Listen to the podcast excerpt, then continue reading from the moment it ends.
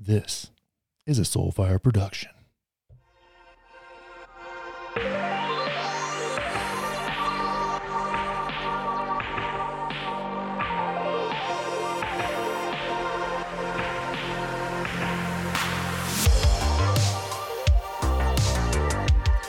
What is up, everybody? Welcome to episode number one of Thought Criminals with my good friend Liam DeBoer.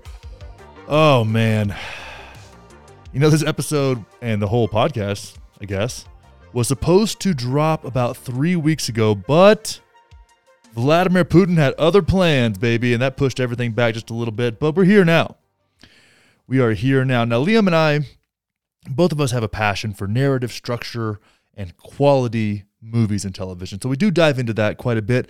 Uh, much of that conversation exists within the Marvel Cinematic uh, Multiverse, and kind of good things, bad things, what what worked, what didn't work. We discussed representation in movies, how it's been done well, how how it's been done poorly.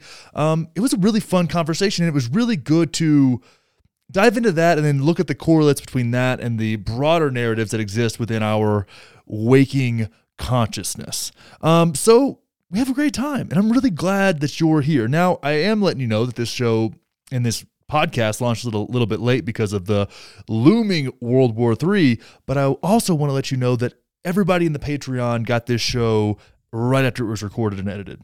Right after it was done, they got it. Every show for this podcast, this other branch of the politically homeless network that is turning into the podcast equivalent of the Marvel, Marvel cinematic cinematic multiverse. Um, all of those shows, all of these shows will be will be will be released in the Patreon right after they're edited. Raw, no intro, just going for it. Because that's what the people in the Patreon deserve and that's what they pay for. That's how the world works. We live in a world of commerce and markets. And I want to participate in that. If Nancy Pelosi can insider trade, then I can just make money from podcasting. Why the fuck not? You know what I mean? You know what I mean? So you can go to patreon.com slash politically homeless to join in. You'll also get ad free episodes of Politically Homeless. Now, these first few episodes won't have any ads. We're just rolling raw. But going forward, there will be because, again, cash rules everything around me. Guys, I'm really glad you're here. I'm really grateful you're here. I've been podcasting for a long time and like Liam and myself, we really just got kind of fucked by COVID and had to kind of figure out some new things. But I'm really grateful that my life took this turn. And one thing I really missed about the podcast in the old days was just conversations and interviews and these kind of things. So that's what we're doing here. That's what this is about. I want to have conversations that are across a broad spectrum, but but people that are kind of that, that are thinkers outside of the mainstream. Um, I think that's really fun. I think it's going to be really wild to get some crazy ass people on here and just have some fun discussions and and take a lighthearted but but productive approach to tackling the world that we live in today. It's a really strange time to be alive. You know, I think there's a handful of times in our reality that are as weird as this one is, especially in any kind of history that that even somewhat resembles our time. You know, I think if you were, you know, experiencing human sacrifice in the Aztec uh, in Aztec Mexico. Like that might have been that might have been a, also a weird time, right? There's other weird times in history. I don't know if this is the best time in history. Joe Rogan loves to say that this is the best time that ever has been. I can't confirm that because I have not lived in every time that I know of. Now, maybe my soul has some more stories that I just haven't tapped into yet because I haven't done enough psychedelics. Maybe that's possible, but I digress. This is a strange time to be alive, and I think for me, even personally, having these kind of conversations is really fun. So we've got Liam, we've got my buddy Sal, we've got my friend Taylor. We're going to talk about just just all the goodness, all the craziness, all the wildness, and maybe just maybe we'll get into some psychology, maybe we'll get into some personal development. Who fucking knows where this will go? That's why it has such a broad name, Thought Criminals. So, welcome to welcome to Thought Criminals. Welcome to this new um, outlet, and I really, really hope you enjoy it. Now, without any further ado, as all podcasters say at the end of their intros, let's get into this fucking episode with Liam DeBoer. Enjoy. All right, Liam, dude, nice to uh, get as close to real life as we're going to get in this uh, in our current climate, especially because you're in Canada. Yeah, no, I can't uh, cross any borders at the moment. That's for sure.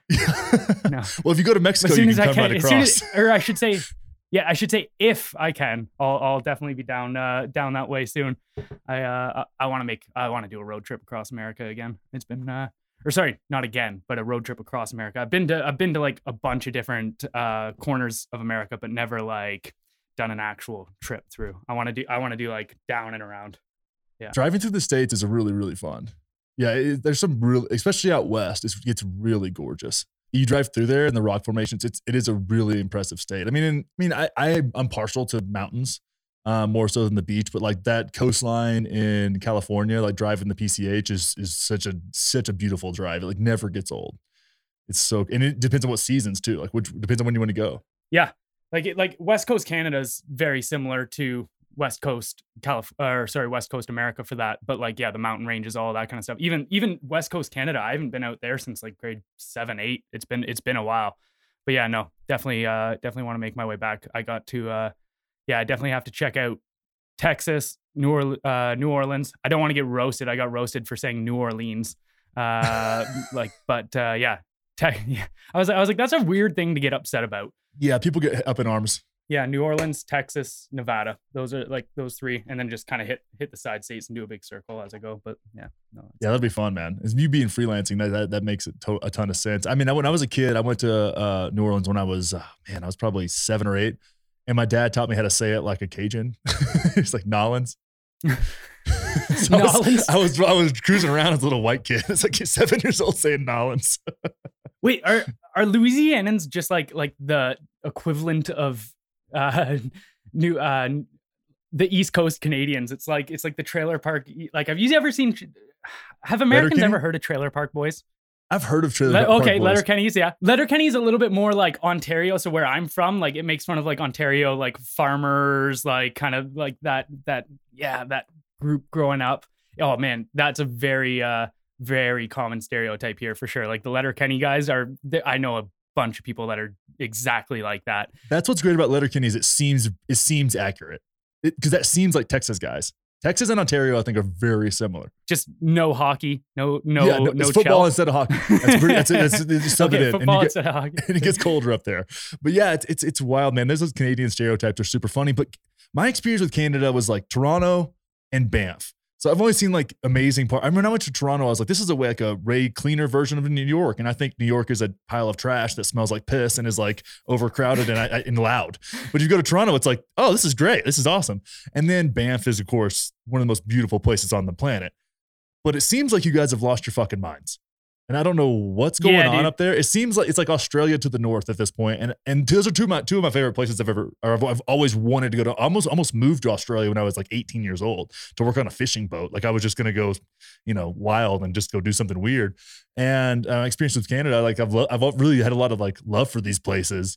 And then all of a sudden you end up realizing that hey maybe they should have kept their guns. I don't, I don't know what else to tell you. Like this is weird, man. Yeah, man. Uh yeah, it, it's it's very strange what's happening. Although we do have our own little uh, Florida of the North, uh, Saskatchewan, out in the middle of fucking nowhere with nobody living in it. Uh, their pri- uh, or sorry, their uh, their uh, leader is is saying that yeah, he's not going to enact any uh, any further restrictions for uh, Omicron and stuff, which is which is great. But uh, unfortunately, it's not as a desirable uh, place to live in as Florida. So I don't think too many Canadians are going to be all of a sudden immigrating to the uh, the middle of the prairies. Yeah, I mean, it's nice that you guys. It's nice to hear you have a Ron DeSantis of of Canada. what is what is like the what is going like? What are people feeling up there? Because I've had a few, I mean, of course, I have a confirmation bias of people that reach out to me from Canada. They're like, "Man, this is this is fucked. This is crazy." But then you hear people from Australia kind of defending the situation, and I.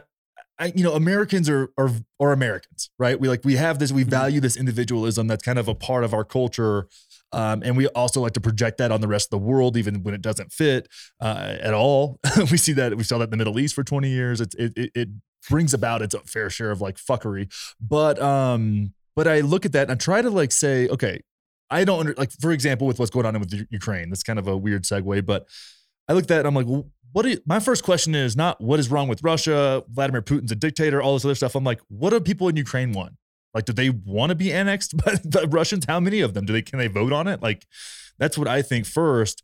So when I look at Canada and Australia, especially, I'm like, what do people want there? Before I forget, have you seen Winter on Fire on Netflix? No. Fucking fantastic documentary. Go. Uh, it's it's it's about the Ukraine uh, protests in 2016, where they were uh, essentially the Ukrainian government uh, said that they don't uh, they didn't put through a bill to bring uh, free trade to Ukraine and they they had promised the citizens they would and then when they didn't the citizens started protesting and it was all peaceful and stuff but then the cops once the protest got big enough the cops just kind of came in and started fucking shit up and uh and it turned out pretty much into a full-on war and it's Wow. fucking nuts and it's just ground on it's just boots on the ground footage and like you're watching citizens get shot by the cops and stuff and you, it, it's fucking crazy but it's like yeah it's like war zone footage of a ukrainian protest for yeah and it, it is wild but yeah definitely uh, let's just say they don't want to be Ru- annexed by russia yeah, I mean, but then, then but then Russia moved a lot of people into different parts of the country, so there's a lot of Russian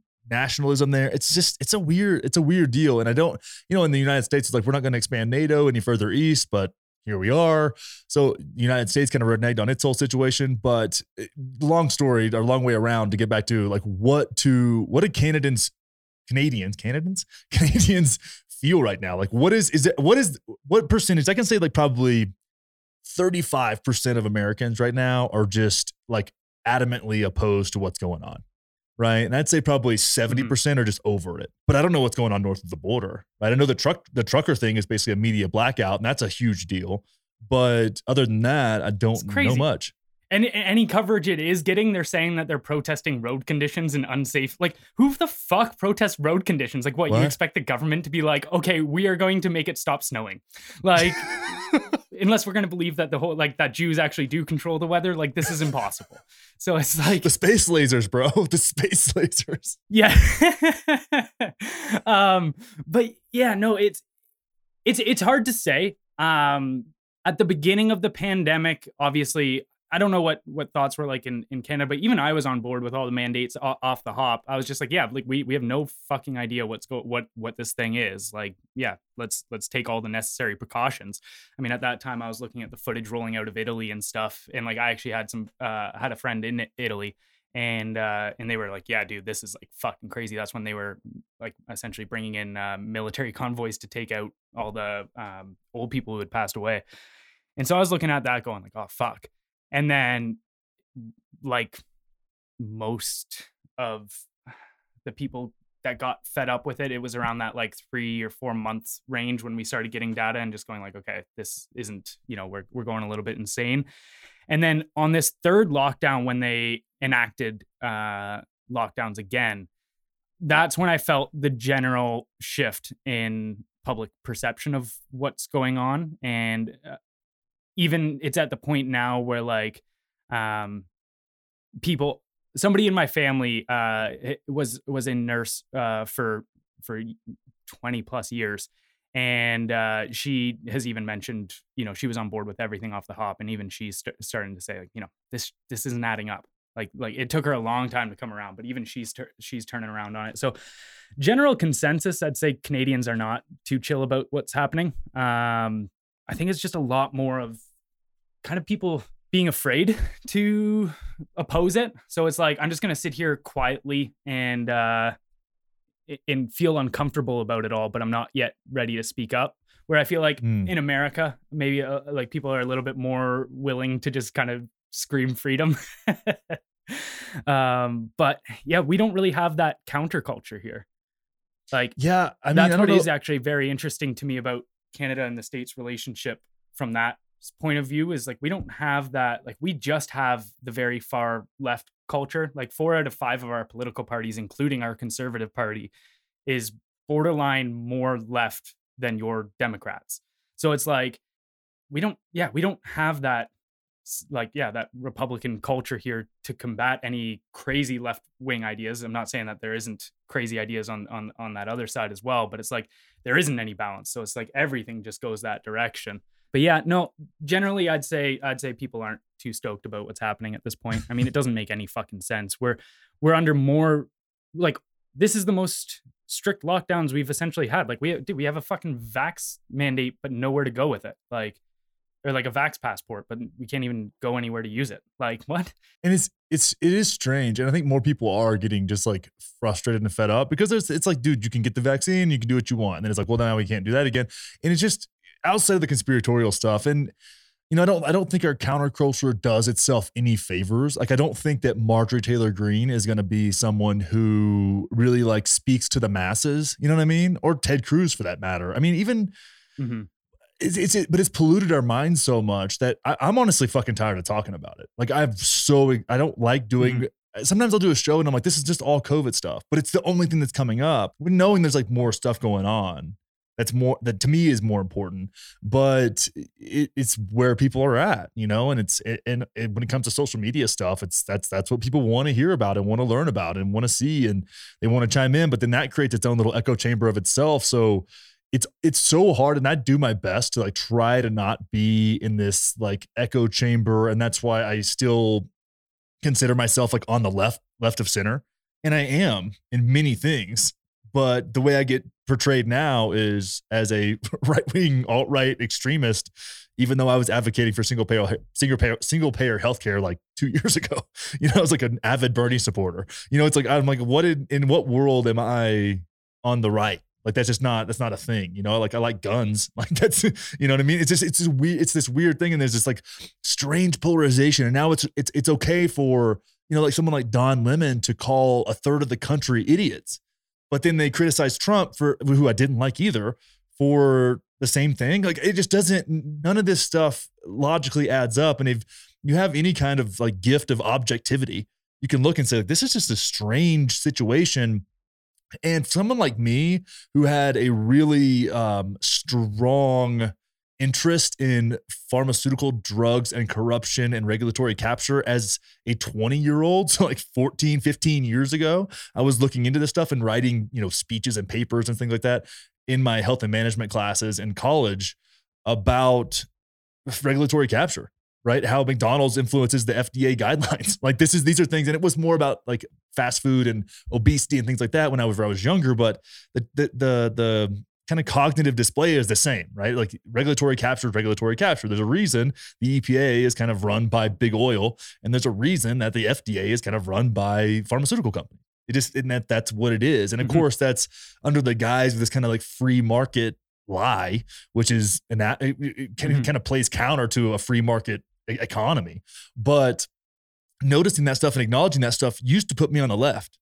And now, as long as it's anything else besides Big Pharma, still puts me on the left. But if you're doing it with Big Pharma now, who was the villain three years ago, right? The Sackler family and opioids and all this other stuff. Now, but in this one little piece of our reality, that seems to not exist or we have to pretend that it doesn't exist anymore and i don't think that there's microchips in and i hate when people say that shit about it's like they call me like a conspiracy theorist because i think that like well you think bill gates is going is putting a microchip in you to track you i'm like i have an iphone like this tracks me i have this with me all the time yeah yeah yeah, yeah. like, like i use it to track myself when i'm in the woods that's where that's where i go like and, and it's funny because I, I, was really worried that when I started talking about this stuff online, I was going to attract like a heavily right wing crowd.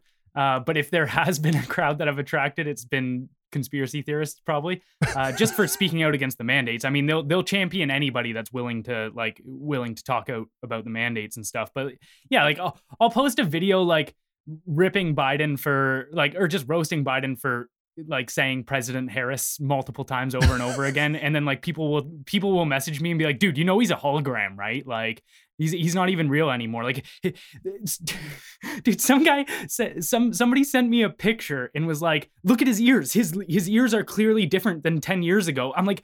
When have you looked at your grandma's earlobes? Like her, like every fucking old person's earlobes droop my wife and I have a have a have a, a conspiracy theory, but a theory. Um, what is that? Pretty Little Lies or Liars or something like that. One of those shows that Nicole Kidman's in. Nicole, Nicole Kidman is a great actress, like Eyes Wide Shut, like iconic, right? But she's gotten a shit ton of mm-hmm. facelifts. And so her ears and the side of her head look different because that's where they pull your skin. So Joe Biden looks different mm. than he used to because he got hair plugs and facelifts. So is your ears look different when you have it's like that's easily explained away. Like, you, do you think this guy's a hologram? Same thing. Like I had a vertigo last week. It like put me on my ass for like three days. I was really messed up, and so I was like, "Hey, does anybody know what's going on?" And my audience is really good, and it, it turned out to be an inner ear thing, probably, or maybe a cervical spine thing, which makes sense because nerves and brain and vertigo and balance. Uh, but I got a lot of these like, well, it's the chemtrails that are spreading aluminum into this air so that they can transmit for the weather control device. And that's why Colorado had 100 mile an hour winds uh, you know last month and the wildfires because of the HAARP system. And I was like I spend time in the in the backcountry of Colorado like a lot of time. Okay? I've seen trees that are big, uh, bigger around than me blown in half. Like high winds are not a familiar or not an unfamiliar thing to the American West. You know what I mean? Neither are fires right? Like I would say we probably need more fires because I spend a lot of time in the woods, as I've just said, and there's a lot of stuff that needs to burn.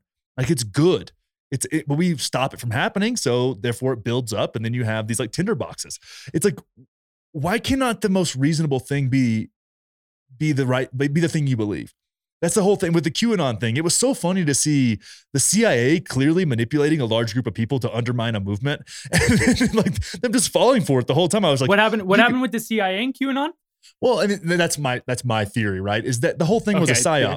So you bundle in like some truth, which there was some stuff in there that's like undeniably true. There's some a lot of questions about 9/11 still floating around that I'm like, this is weird, right? Mm-hmm. And there's a lot of questions about all kinds of stuff, right? Agenda 2020 or 2030, like the Great Reset. There's a lot of stuff in there, but you bundle that with a bunch of kooky, weird nonsense that makes absolutely no sense, and you discredit all of it, which is classic CIA psyop stuff. And the CIA is really good at that. Like they can sow discourse in a country present, you know, present stability in the form of a dictator, and then all of a sudden you have a coup. Easy. It's like they've done it 60 or 70 times. Like that's what the CIA was made yeah, to man. do. So it's like this isn't, it's been just turned on us domestically, in my opinion. I think when I see like something happened, I'm like, what are the odds it was the FBI or the CIA? And come to find out, you know, kidnapping the governor of Michigan, FBI. like more than half the people in the plan were FBI agents. And at least, like at the very least, it's like, okay, maybe I'll give them the benefit of the doubt. Maybe they didn't orchestrate this thing from ground zero and said like, okay, this is this is first step, second step, third step, fourth step. Maybe tenth step of this plan happening. It's like they they caught wind, they had their people in it or whatever, and it's like, all right, let's let it happen. We'll we'll bust it at the last possible moment so it looks the best, and we yeah. get a budget raise for next year. Like that's the low end of the stick. I mean, the the worse end is yeah. like they're doing it on purpose. But it's like, yeah, these things aren't out of the question. I mean, like to me, what's crazy is when people completely write those concepts off. And it's like we look through history. You can re- you can pick up any book in history, or sorry, any any book talking about governments in history, and whether they were on the good side or the bad side, no matter what, they were engaging in like pro- propaganda. They were engaging in uh, yeah psyop techniques. Like I mean, even the Canadian military just admitted that they were uh, they viewed the pandemic as an opportunity to test uh, propaganda techniques, aka psyops, on Canadian citizens. And it's like, yeah, they just openly admit this stuff, and it's like, yeah, what we we're not we're crazy for thinking about this, but where people people go too far with it, they start they start tossing stuff in there. Yeah, like you're saying, and it, and it is kind of one of those important things to be like, all right, just because some stuff is a conspiracy doesn't mean all of it is.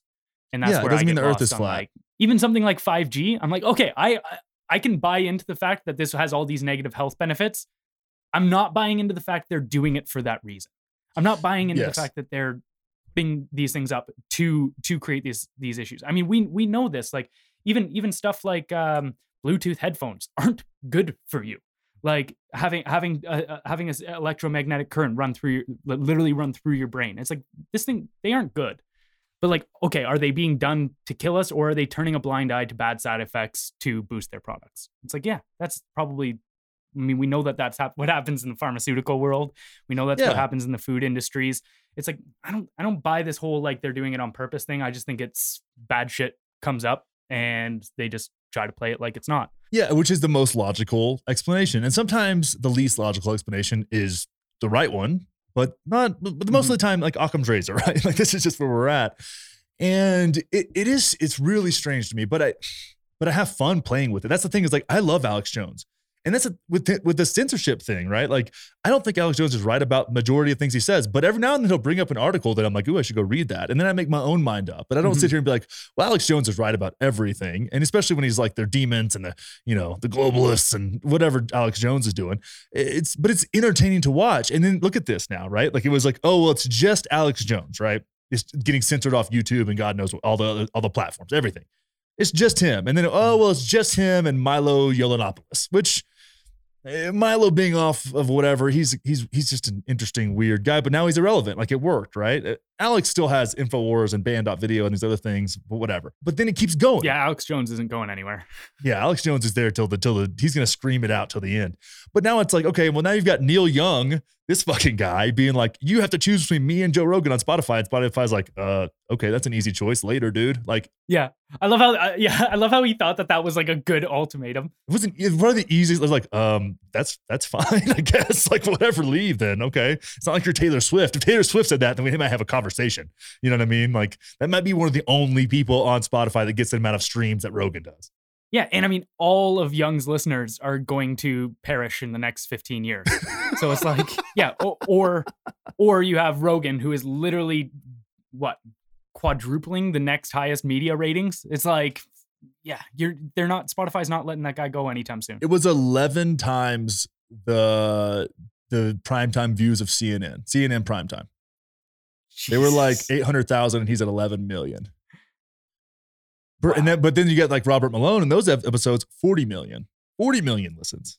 Yeah. And it's like, yeah, he's crushing them. And it's like, I guess this is, and this is where I, like, I get where people start on, on the other, on say the, the pro corporate media side, where it's just like, oh, like he shouldn't be having these people on there, this and that, blah, blah, blah. And it's like, well, people want to listen to what these people have to say. So either give them the voice on your program and combat them with your good ideas, or let them talk on this this other platform. But you can't just try to silence everybody's opinion that isn't yours.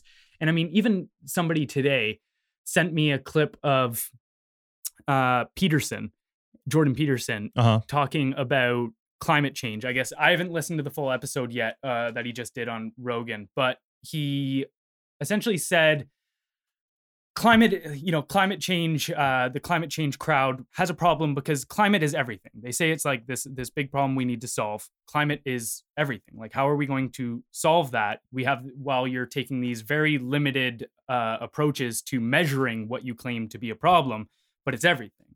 And he sent me that and was trying to say like don't try to uh I, I don't want to hear any more defense of this guy in the future or something like that like something of that notion. And i was like essentially all he's saying here is that they're not going to succeed in their plan because they're trying to paint a big picture looking through a keyhole. And it's Yeah. like that's not that shouldn't be a controversial statement. Like he's not the rest of it like i don't know what the fuck is happening with the climate. I don't uh, i'm not dude i hardly know what's going on in my life like let alone what's going on with the world's weather. Um so like i have no fucking pull in that but i but i really don't like this whole like i mean not even the climate aspect but these topics. I mean it's anything. It's climate it's it's vaccines it's ma- uh, mask mandates it's what they're teaching in schools. It's it like it becomes like a religion of sorts. And as soon as you start asking questions about like you're questioning the faith um and it's just like at that point as soon as you yeah raise a question you're become a satanist and you're like this is like religious shit I'm like Yeah. what the fuck's happening here where you can't even critique the way that people are going about trying to solve a problem it's like not even saying that that problem doesn't exist you're just saying the, the way you're trying to deal with that isn't going to work it's like well what the fuck like how is that how is that a crazy like radical idea That's not saying they don't care, right? That's a, that's a totally different thing. Like Yeah. I get frustrated with the climate change stuff too. And I've, I brought this up. It's like I have more issues with plastic pollution than I do with climate change. And I feel like if you focus on plastic pollution first, right? Let's solve that problem first. It's a huge problem Mm-hmm. that also correlates with climate change, right? And a lot of the same, it Mm-hmm. has a lot of the same inputs, but you can see plastic pollution, right? We can take a drone and fly it over the ocean and look at those big floating, like basically like clouds in the water of, of single use plastic. And it's a solvable problem. Yeah. It's a very solvable problem because we know that glass and paper don't have the same environmental impacts. And they're much, in aluminum, for example, um, is infinitely recyclable. So instead of having bottles of water, put that shit in a can like Liquid Death does. I don't know if you've seen Liquid Death, Yeah. but it's like it's like death to thirst and like death to single use plastic, and all their stuff is in like it's Oh, water out of a can. iced coffees. No, no, it's water. Oh, crazy. Yeah. Once you realize it's water, it changes everything. I thought it was an energy drink for a long time, and I started drinking them. And it's it's the one, it's the Ah. only water that's ever knocked off Topo Chico in my life. Like I don't, ha- I, I mostly just drink Liquid Death when I drink like sparkling water now. But I love that. And then there's and that started a trend where now more companies are putting their water in a can, which makes so much more sense, right? And of course, they're going to be used for like you know large scale single use plastic and, and multi use plastic. That plastics aren't going away.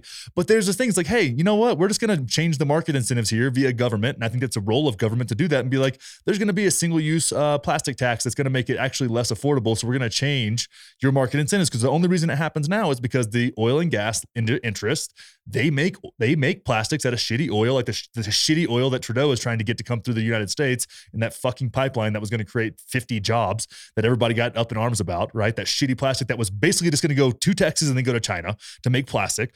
Um, that whole thing, which growing up in the oil and gas industry, that whole controversy pissed me off so much. I'm like, you guys are all retarded. I'm tired of all of you. Shut up. No one knows what the fuck they're talking In, about. in what sense did you grow up in the oil industry? Uh, my granddad lit, grew up. He started working in the oil industry when he was 16, and he worked uh, on a pulling rig, and then he started running a pulling rig.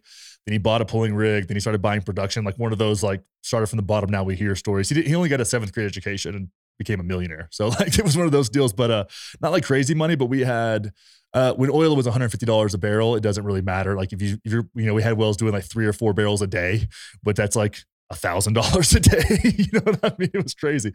Um, so I I worked with him growing up. Uh, we drilled a few wells. Um, so I just like learned a lot about that. But he was my go-to kind of resource for like, hey, what do you think about this pipeline and this oil? He was like, America, the United States has enough oil to be energy independent. We have to frack it. And fracking, not all fracking is created equal. There's shallow fracking, deep fracking, horizontal fracking, vertical fracking, you know, and everybody wants to make it a simple thing. This is where I need guys like you because I, I just deal with the bullshit. I'm like, as far as like the actual strategic stuff, I'm like, nah, I, I, it's not that I don't care. I find it very interesting. I do actually find it very interesting.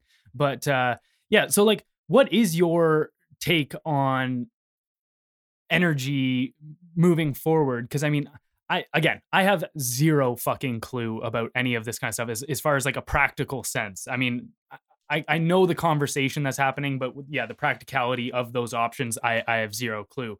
But it's like, yeah, I hear I hear things like like being like, okay, why aren't we moving towards nuclear energy? That is just kind of like this whole stigma around it because, well, the word nuclear is dirty because of the nuclear bomb. That's a big thing. And, And it's like Chernobyl, Chernobyl was a big part of that too. Chernobyl, Chernobyl, and but I mean, even even Chernobyl, like that was a hundred percent from like shitty. That is actually a scenario. Like I, I've looked into a, a decent amount just because I'm obsessed with the Soviet Union. But it's like that they cut corners in every safety measure while they were building Chernobyl. Like Mhm. that wasn't a perfect nuclear plant that all of a sudden had this th- this random issue that couldn't have been foreseen coming. It's like n- no, they the the person in the uh, control room uh, was going against all of his staffers' uh, suggestions, being like, no, no, no, this isn't the right time to pull a safety protocol.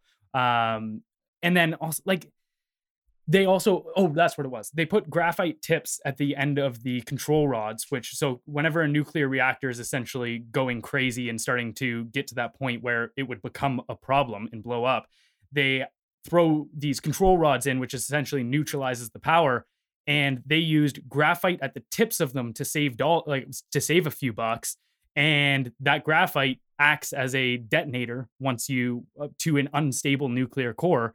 So it's like yeah as soon as they put the control rods is to essentially shut this thing down they actually detonated a nuclear bomb essentially. So it's Yeah. like th- these aren't issues with the process of nuclear power per se. It's about very shitty implementation.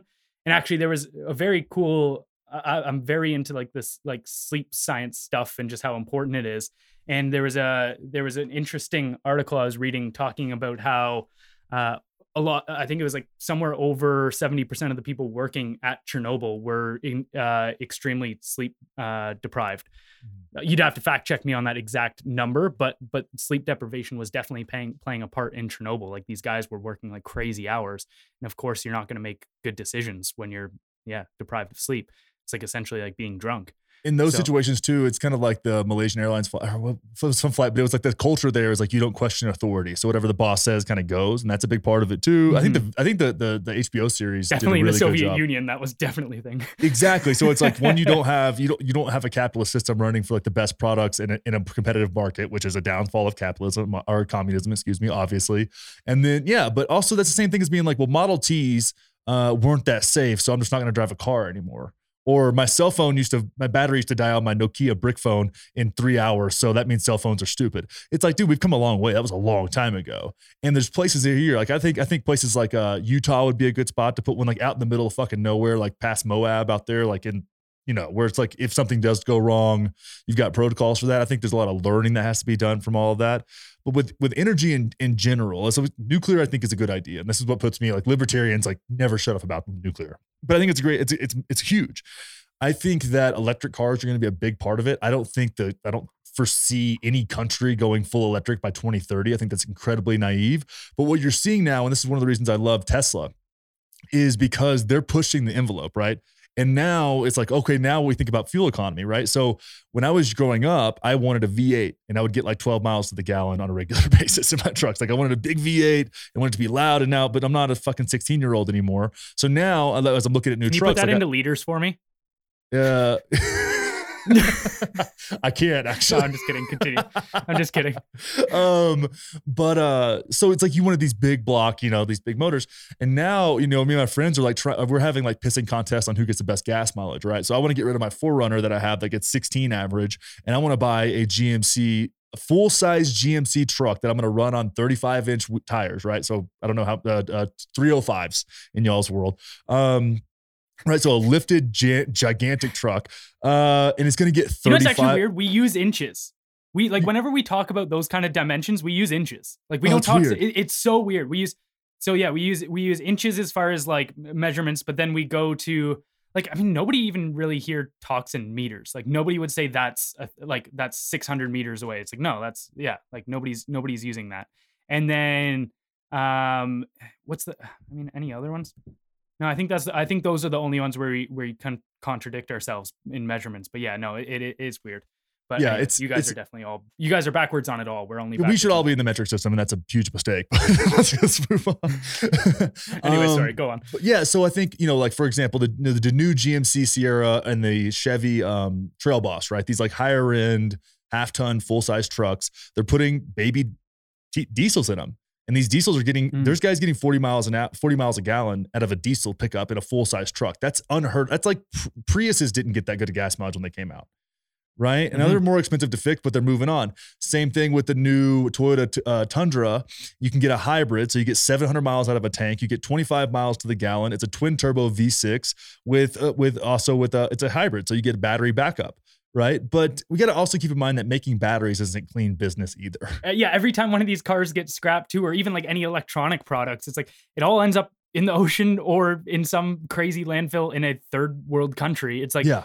it's uh, like I that's where that's where to me when we talk about like all of these global initiatives and I'm like it's great like I'm, I'm on board if we can fix these problems but like I just as soon as I hear like one solution talked about like just a million problems go off in my mind about just being like yeah but like okay we we switched to batteries great but like okay what are we going to do with all our old batteries like they're just Yeah. yeah, they're going to end up exactly where all of this shit is already ending up Which then leaks chemicals properly. into Like, God knows what, and this whole thing happens. It's a whole fucking mess. I mean, that's and that's the thing is like you just gotta be honest. Like the fact like electric cars are a win, I think. And I think Tesla did a good job with that and pushed the market forward. Now we're shifting into like, okay, who can make the truck with the best gas mileage, right? The full size truck, which Mm. an SUV, same thing. It's going to be all the same, right? Which is a lot of Americans drive those cars and they do have really atrocious emissions. And when I was growing up, getting 10 miles to the gallon was a pretty standard thing.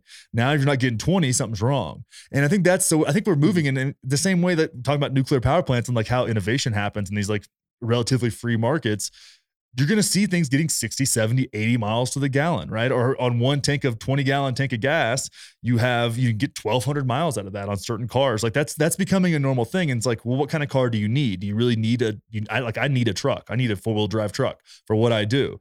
But not everybody needs that, right? So you're going to end up in this situation where it's going to be a combination. In my opinion, it's going to be a combination of electric. They're going to get better at sourcing batteries. There's a company right now that's trying to turn uh, instead of having to use lithium, they're going to use steel, so they can recycle steel to make batteries, which would be huge.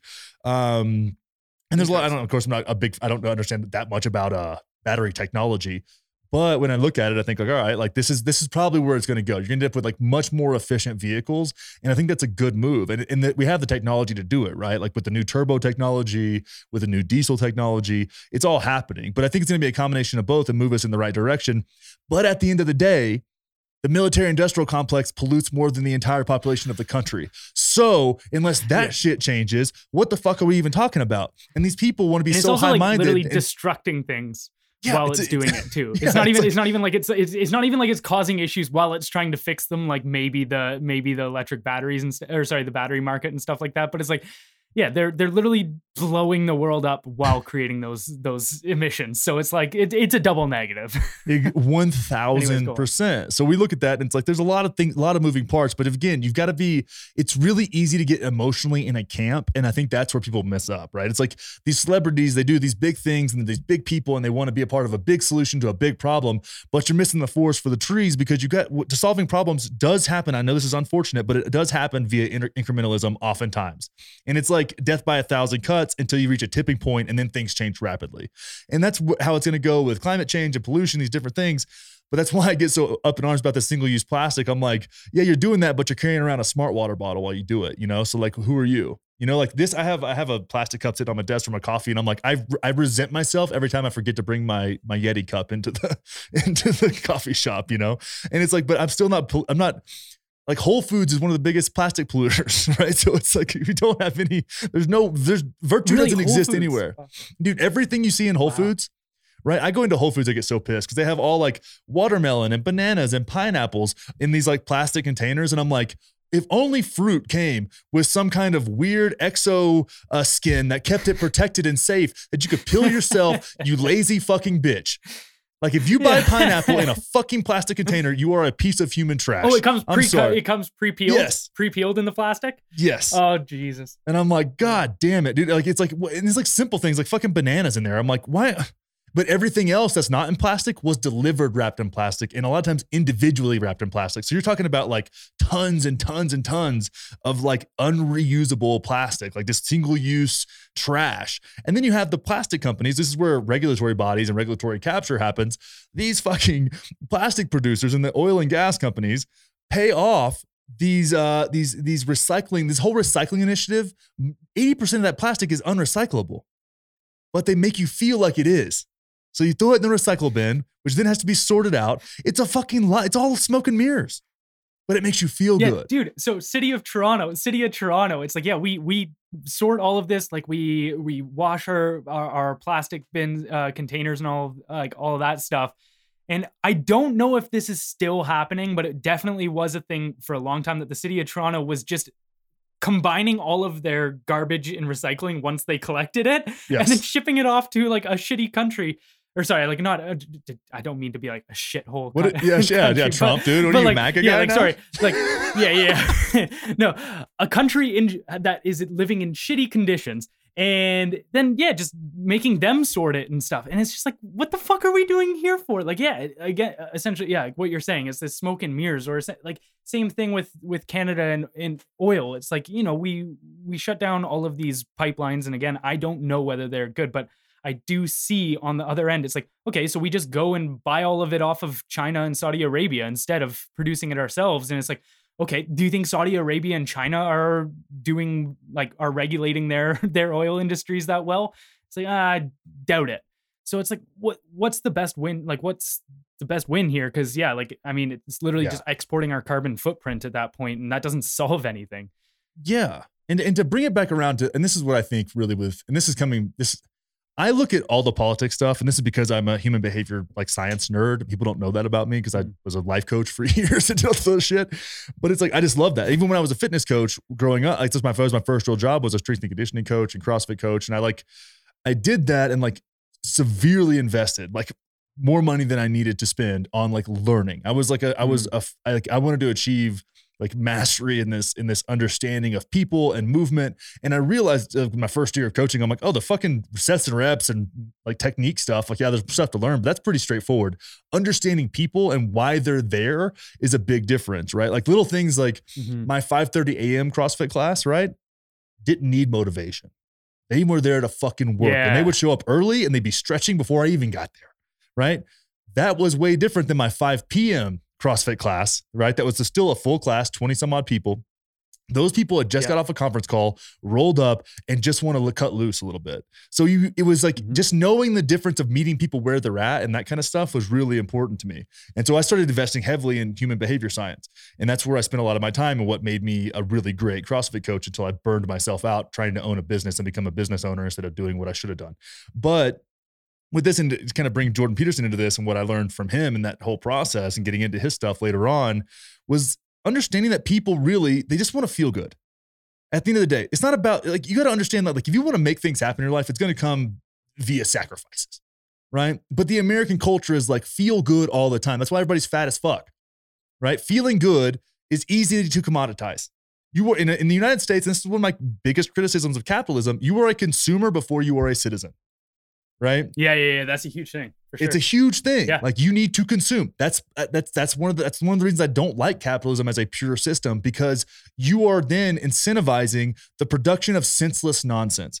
Right? Like it's it's just absolutely like guess senseless nonsense is redundant, but like senseless senseless bullshit. Where it's you just gotta make like we need every Disney character from every movie on a fucking balloon and merchandise and this stuff, even though you're going to come out with the next one next year and these won't be good anymore. And they're going to end up in a secondhand store or if you're, if you're lucky or probably in the fucking trash when your kids outgrow this bullshit. And it's like, why do we, why? Why? Like, I'm not raising my kids like that. I think I think we in the West need to fundamentally rethink our relationship with what we believe is happiness. Like Oh, we yes. toss around, we toss around this like be happy, like you know, like yeah, it, it's like this concept that you can just not be sad, like be happy all the time, like chase happiness, like the pursuit of happiness, and it's like what is what is happiness? Because really, what you're telling me happiness is is just pleasure. And Yes. if you think about pleasure for a long time, you realize that it's not just good. Like, I mean, our happiness is essentially created off of our relationship between pleasure and pain. And I mean, that's where we get our sadness is from pain. And I mean, our emotional reactions to things are are physical. Like, it, we do actually get the same physical reaction to uh, like depression and all that kind of stuff as if you were to, uh, or sorry, not not not depression, but uh, when you feel emotional pain, it, it activates all the same nervous centers as if you feel physical pain. So when we think about just flushing ourselves with, or sorry, uh, just tossing pleasure onto ourselves constantly, it's like, well, pleasure isn't always good. Like, okay, like eating a slice of pizza gives me pleasure, but like, should I eat a large pizza every night? Like, no. It's like, okay, well, uh, I have, it's like, if you use your auto blow AI too much, does it feel too good? No, you end up getting fucking depressed. But like, guess what? That, that first time you do it is very pleasurable. Yeah. But like prolonged uh, exposure to pleasure actually, yeah, brings about pain. And with our dopamine systems too, when we're constantly overloading our dopamine systems, it causes us our, our minds to not want to get hooked. Just like it, you'll form um, a tolerance level to any sort of uh, any any drug that you take. It's the exact same with with your pleasure centers, like your dopamine and all that kind of stuff. So if you're constantly giving it to yourself, your mind's just going to start building a uh, tolerance to it, and then it's very fucking hard to get it back. And you're gonna be con- and you're gonna be searching for like quick hits of it, like fucking Mhm. social media likes for, and even fuck, dude, we can talk about that shit too because I, I haven't, I didn't realize just how much these social media platforms hijack your mind until I started using them about a year ago. Like, I mean, I had always been on them, but it was like I hadn't really like used them, used them until a, a year ago. And uh yeah, fuck, it's crazy. But yeah, it's like it's we've literally cheapened happiness to the point where our, our mind has created a tolerance to it. And it's like, yeah, we we need to rethink the whole consumer idea about yeah, just just be happy all the time. Just Well, whatever think- makes you feel good. I think it happens with also like derivatives of happiness, and we're get, now we're getting into like the ethereal. I like this, um, but like derivative, Dude, like I'll, virtue. I'll talk about thing- this shit all day. This this is stuff I like more than politics. It's just unfortunately nobody else likes hearing about it. Yeah. Well, but I, in my opinion, this is politics because they're doing the same thing with virtue, right? Virtue signaling eh, left or right. And that means if, if you're a, a, a congressional, you know, candidate and you do your ads with a fucking AR-15, that is virtue signaling. I'm sorry to break that to you. That is exactly what that is. Okay. Like I, to an extent, this deer behind me on my wall is virtue signaling. This live free or die shit is virtue. It is. I mean, that's let's just be honest Yeah, about what it is. And also, like, you know, posting a black square on Instagram at a certain time was virtue signaling, right? And that's all. It's it's a it's a quick hit of like I feel good because I did a thing. I did a thing for the greater Mhm. good. It doesn't matter if it's actually for the greater good or if it makes a fucking difference at all, which 99.9% of the time it doesn't make a goddamn bit of difference. And if it does, it gets hijacked by people who want the worst for the fucking world. And then it's the same shit. It is the same exact shit. And we were going to talk about like this is I hate using the word woke, but this is what people talk about when they say like wokeism.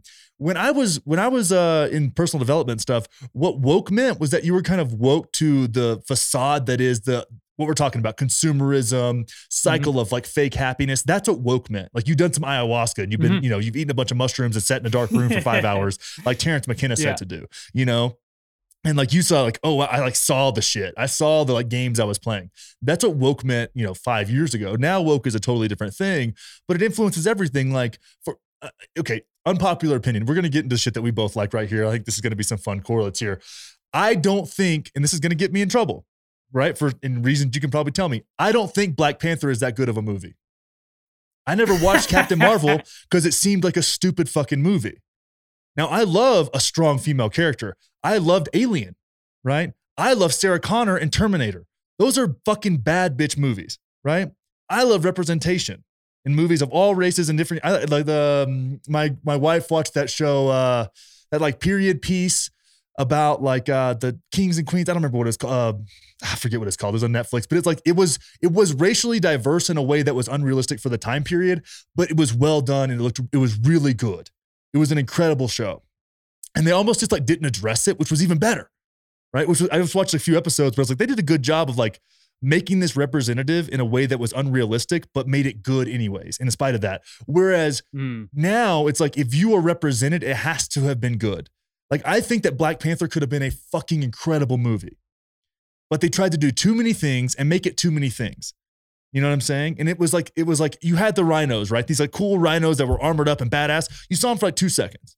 It was like, what is this, right? And you had this crazy like in like this this crazy kind of um combination of like Marvel cinematic just brilliance and African culture, which was fucking dope. And you took all of that shit and you put it with a shitty narrative structure that makes no fucking sense. And you had the, the a, a cr- incredible anti-hero, incredible. And was it was his name Killmonger? Whatever his name was, I forget. But Killmonger. it's like, yeah, yeah, yeah. And it's you have this and you kill him off. He, he was right. He was right. And then the hero of the movie ends up doing what he wanted him to do the whole time. Why not show a way to make compromise? Because he was actually right. He was fucked over. He was a sympathetic villain and you killed off. Are you fucking crazy? Like it was just, it would just made no sense. It killed me. And it was like, but we're gonna do good. And white people shouldn't go see it on opening night. this was the point I was going to make about DC and why when DC movies fail, because there is like the odd good DC movie, but they're very far and few between. But it's like they don't make their villain sympathetic. Like when when you Mm. watch Black Panther, you understand Killmonger's motives. You understand deeply why he's doing the things he why he's doing the things he's doing. You understand what brought what path brought him to do those things. But then you've got something like say Justice League, which was a fucking atrocious movie. Zack Snyder cut wasn't actually that bad. It was it was pretty solid. Um, but it's like yeah, you've got um, Steppenwolf, and it's like the whole movie. It's like he's just this dude that yeah looks scary and intimidating, but like he has zero zero personality, zero character development. Like you have no idea what's making him want to do the things that he's doing. It's just like oh, there's just their explanation is like well, there's evil people in the world, so like they're gonna be here. And it's like yeah, but what makes that evil person tick? And that's what makes a lot of Marvel movies good. Now, I don't think that I didn't have necessarily any big gripes with Black Panther, but I also didn't think I think it was like the cultural movement around it kind of blew it up to be a, a like a masterpiece. I mean, the same thing with uh, Shang Chi.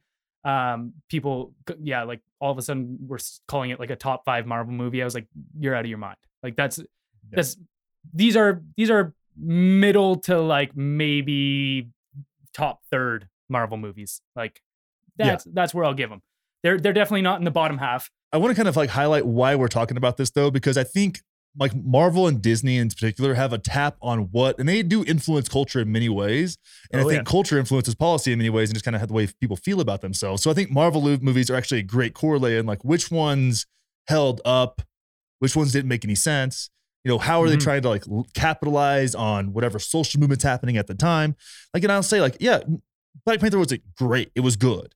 Right. Mm-hmm. But we can contrast that with like, um, the Tom Holland Spider Man movies and what they did was in Zendaya in that movie, right? Mm-hmm. They took MJ from, you know, from if you think about the original Peter Parker and MJ, it was like she's the popular girl, she's out of your league, she's cute, and turned her into this like bait and switch where you think it's this other girl, but then it's actually like the kind of the nerdy girl who's you know, kind of cool, but kind of quirky, and is also kind of like like flips him off sometimes. Like just like they made yeah. it, and it's like, oh, that's like actually a more relatable thing. You know, it's like a more relatable yeah. person. It doesn't, it's not a fairy tale. It's like, oh, these are like nerds in debate club or whatever, or like math club or whatever the fuck they were yeah. in. And it's like, it, it made it, it was like, that's, that's cool. Like that was good representation. And it was like, not that, it, I don't know, it's just, it's a challenging thing to a dynamic, but you look at that and you're like, it can be done so well. But with Black, Black Panther, what gets me so upset is because it had so much potential right? Like I mm. think the Tom Holland Spider Man like did as much as it could do. You know, the villain in the second movie mm-hmm. was but like, but you look at it and it's like, man, you guys blew it. You could have made it a thing. That's what DC, my biggest gripe with DC is like, make them the dark Marvel. Make yeah, them dude. grimy and rated R and fucked up. Look at what like Deadpool's are, are fun movies, right? But they're not like mm-hmm. great. They're funny. They're fun and funny. Mm-hmm. Do that. Make a rated make rated R superhero movies that aren't Have for everybody, but for fucking grown-ups.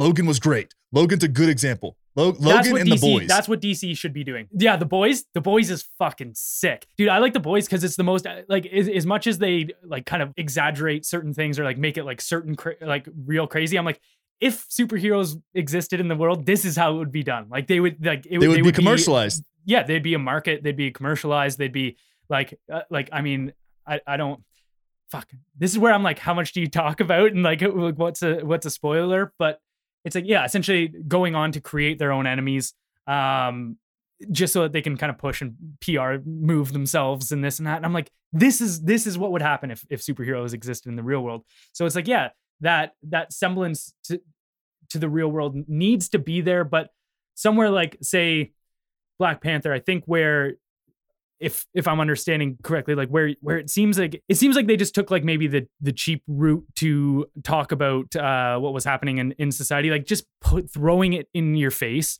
Like even I like I get that I get that when I watch that the scene in uh, Avengers uh, Infinity War when uh, oh yeah the the villain is just like oh yeah, you can't uh, you can't beat me on your own or whatever. And then um, one of the uh, Dora Milaje hops in and she, it's like she's not alone. And then all of a sudden, like all the women characters come in.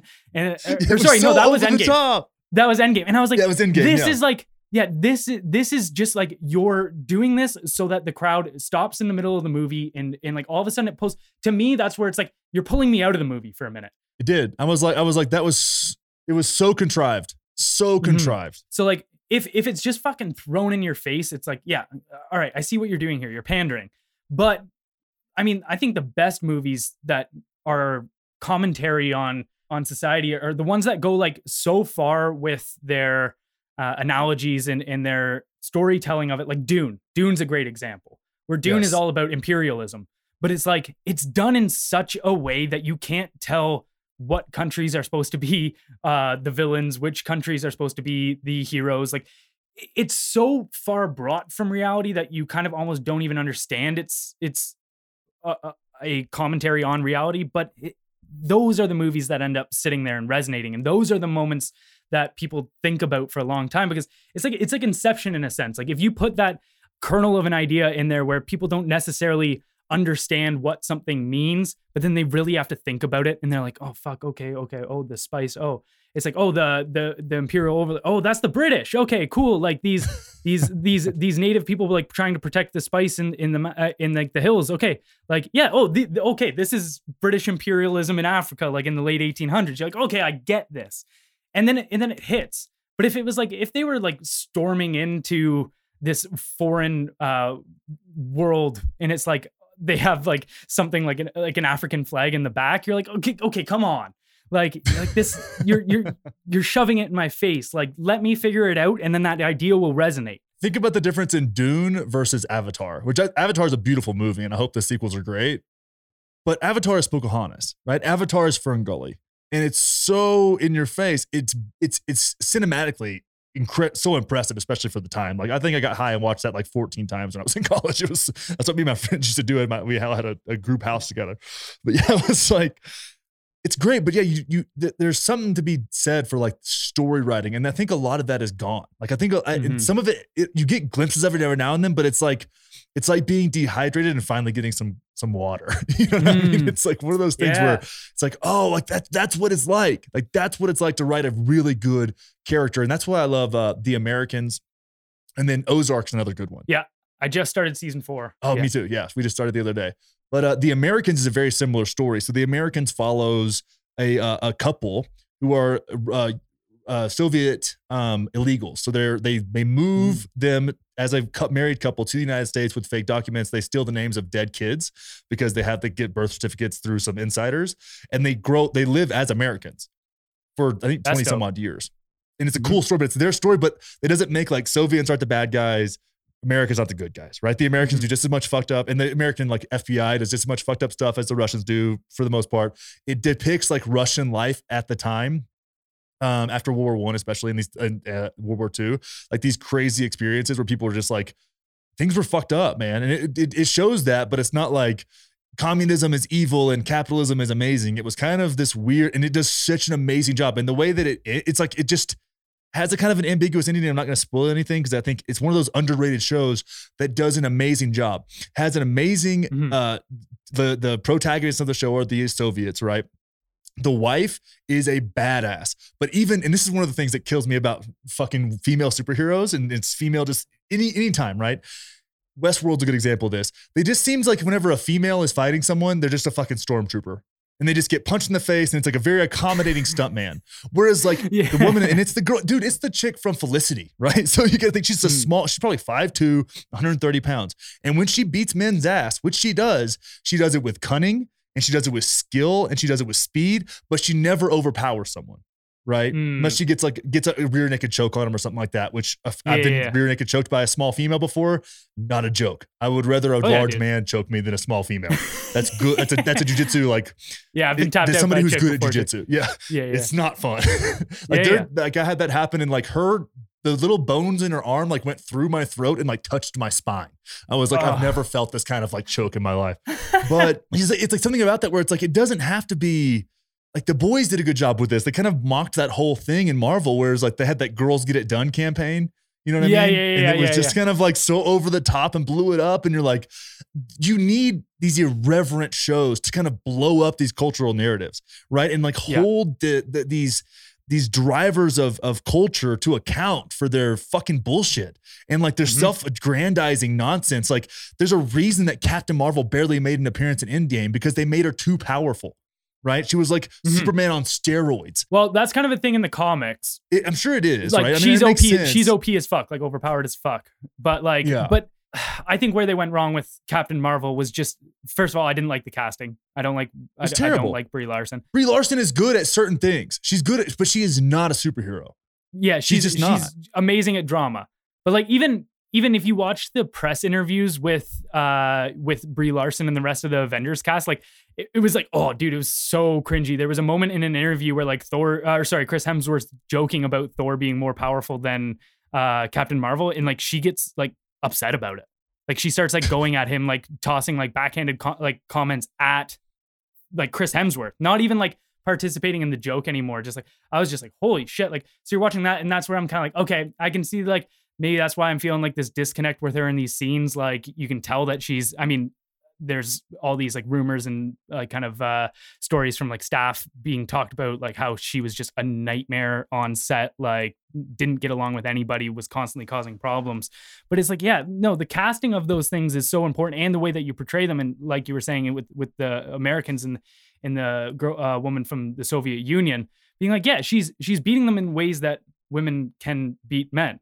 Where it's like that and that's that's a very big possibility. Like yeah where you and i were just saying like we've both been choked out by uh by by girls before but it's like when you see brie larson like sprinting in a scene next to uh, uh oh it was a train yeah in the captain marvel movie like she dude she's like flailing about and stuff and you're like this isn't how even a normal person runs let alone uh, the, one of the strongest superheroes in the world like, so it was just, it was one of those scenes for me, or one of those castings for me for sure, where I was like, yeah, this whole Marvel, Captain Marvel thing, it didn't feel like it was working. But, you know, and that's something that the Black Panther movies did well was the, the, the female casting was like, I think any of the mm. women in mm. that movie besides the little sister could beat my ass. Yeah. like, yeah. Look at that. I'm like, yeah, they were like, and then with the with the shaved head, like they did a good yeah, job. Yeah, it was like, yeah, they were dope. Yeah, they were badass. mm-hmm.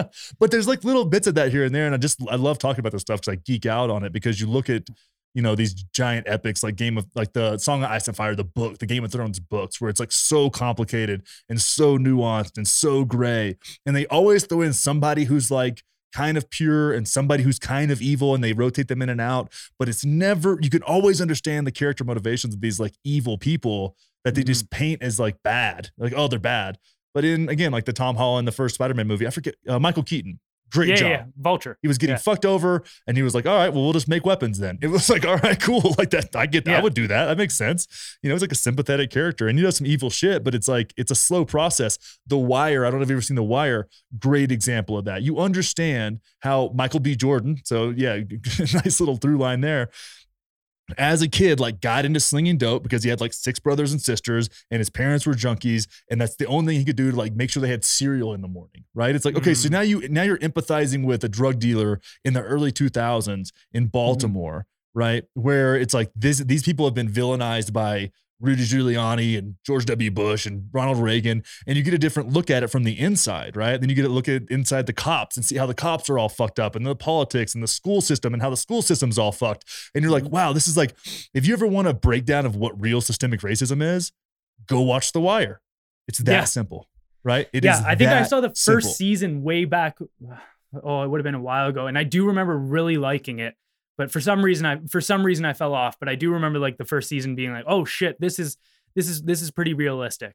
Like yeah, I don't I, yeah I don't like when one side is is portrayed as like altruistic or like yeah mistake free of any of any kind no matter no matter what the movie is about but i mean i think that's even like what uh uh like that's what Dostoevsky was famous for. And I'm I'm yet to like dive into his books, but I, I've more so just uh I, I like going into YouTube, finding like it, like old school intellectuals, and then essentially like getting YouTube breakdowns of them, and then being like, okay, now I'll spend time reading this person's book.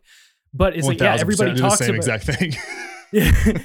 so, but like everybody talks about how Dostoevsky was like the goat of that, like essentially like steel manning the person in the. It's like you know who is. I mean, Dostoevsky's obviously the the he's sympathizing with the protagonist throughout the story. That's every writer is kind of doing that, but like he's really like yeah steel manning the people on the the the um the antagonists and like making sure like there isn't holes in the fact as to why they're doing things or also like kind of shining maybe the protagonist in a bad light, like kind of, and it's like that, that's what makes a good story.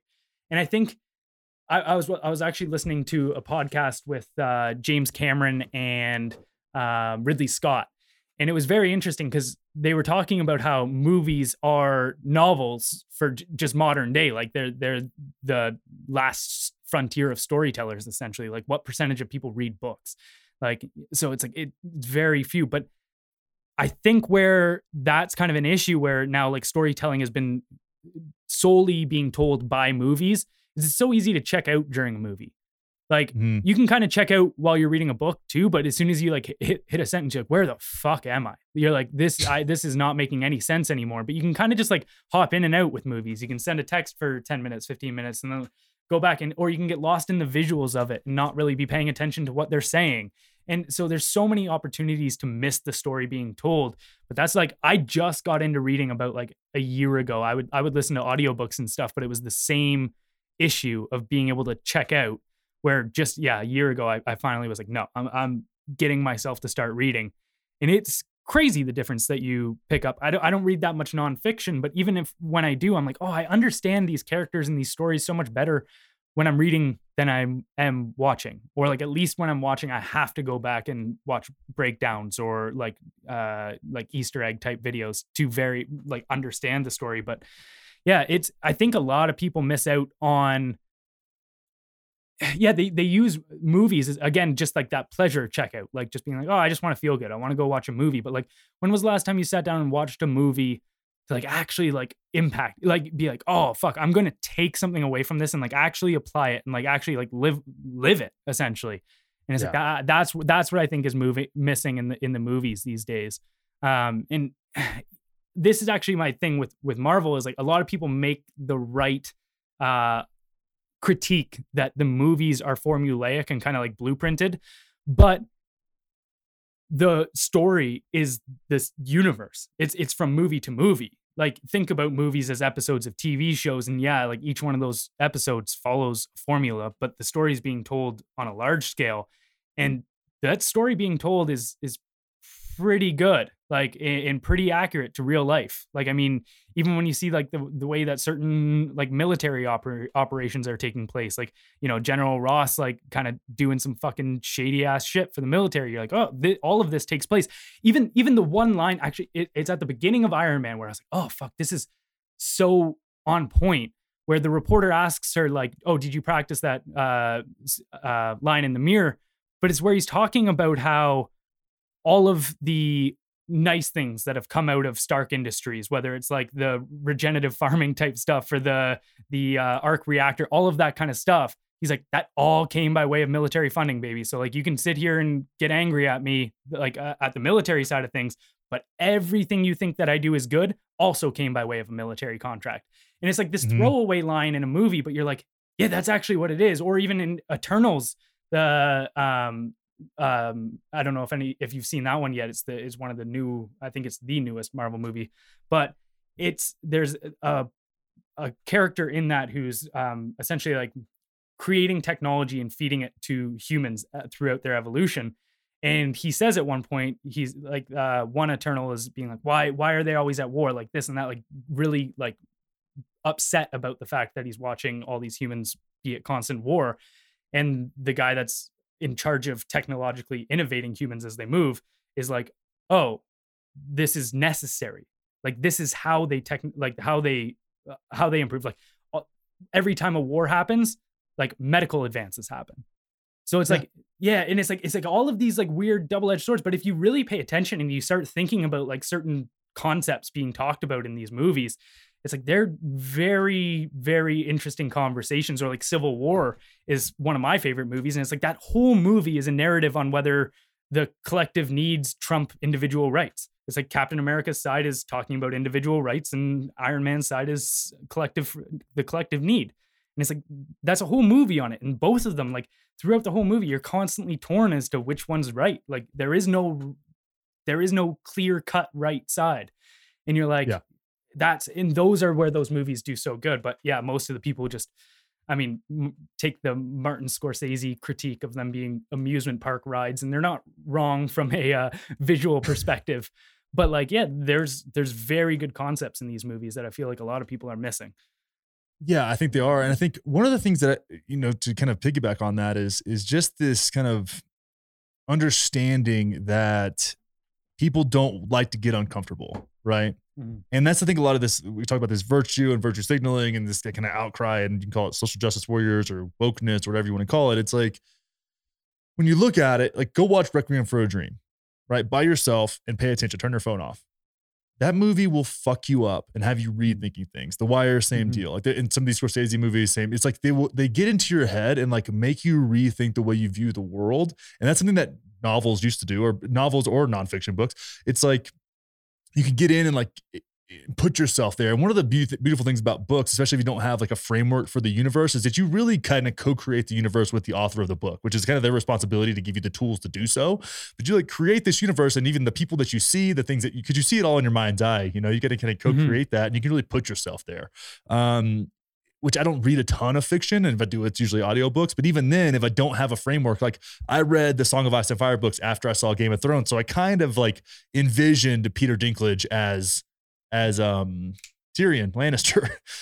but so you have that framework, but I think there's like this this this adverse relationship with being uncomfortable that comes along with like I guess maybe maybe even it's American or Western culture where it's like we talked about that, like those fast hits of dopamine and this, and then like it makes me feel better to feel like I'm speaking out against this thing, even though I've not ever acknowledged the unintentional consequences of whatever that may be. Right. And that may Mm. be gun rights or abortion or, you know, like Black Lives Matter or this other thing. And it's like, but you don't, it, it, it's, it's almost like we don't have the skill set or we're not, dev- we haven't developed that skill set as a culture to be like, okay, but I need to also like zoom out and address the larger consequences of this action because everything and this is what I talk about on the show a lot is is whatever you're going to do has unintended consequences, right?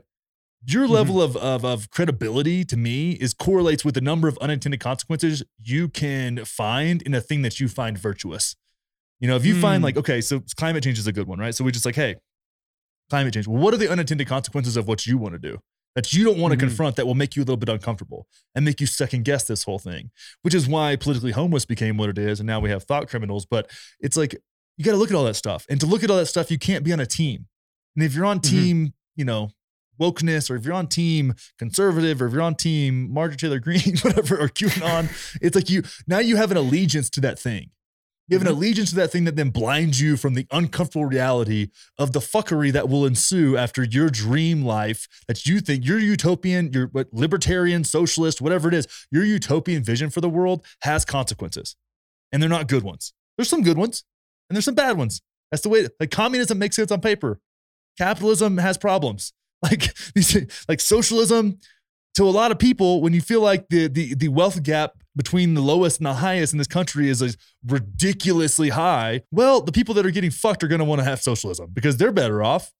So what? Why would they not? They're looking out for their own self interest, at least in their imagination. So there was this Daily Wire video this girl Brett Cooper did, who I do like. We correspond on Instagram. She's not going to like this video at all, but um, but she was saying that she was criticizing Gen Z, right? Which has its Mhm. fair amount of issues, don't get me wrong. But it's like, yeah, there's this drive within Gen Z to work as little as possible and have as much free time as possible. And I was like, I don't see a problem with that. If you want to live minimally, like there's a reason there's a minimalism push, right? To have like two forks and a cot and a bedroom and like I'll spend a lot of time outside. Like if you want to forage through the Whole Foods trash can and find good food and that's how you want to eat, like more power to you, dude. That stuff's going to waste anyways. And a lot of time they throw away good food. Like somebody had like $700 worth of groceries they found that was all fresh in the Whole Foods trash can.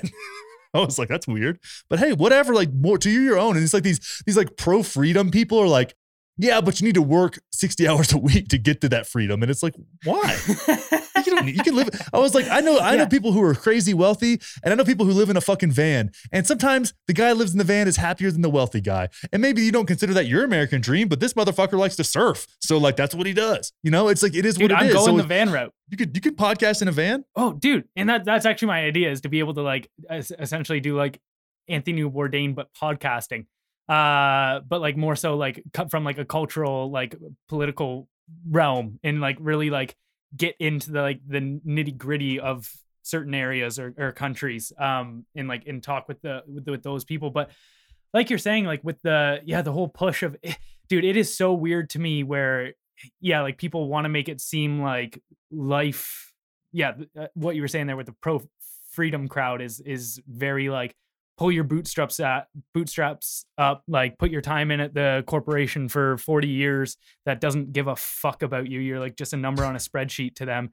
And you know, that's what life is. And it's like, that's not no, that's not fucking what life is either. And then on the other end, I go, I I sympathize with the ideas on uh the left more and i feel like that's why i maybe attack them a little bit more as i consider myself on on that end of things but it's just again it's the proposed solutions to them where i'm like this is fucking nuts but it's like yeah the that easy lifestyle. It's like, okay, but you just have to make sacrifices. Like, guess what? Like, okay, you want to not have somebody down your throat, man, like, like making you work 45 hours a week, like, or sorry, making you work 60 hours a week, pulling overtime and shit. Like, then do it yourself. Like, start your own business. It's going to take more time off the hop, but you can definitely switch it. It's, it's sacrificing your immediate, like the present for the future.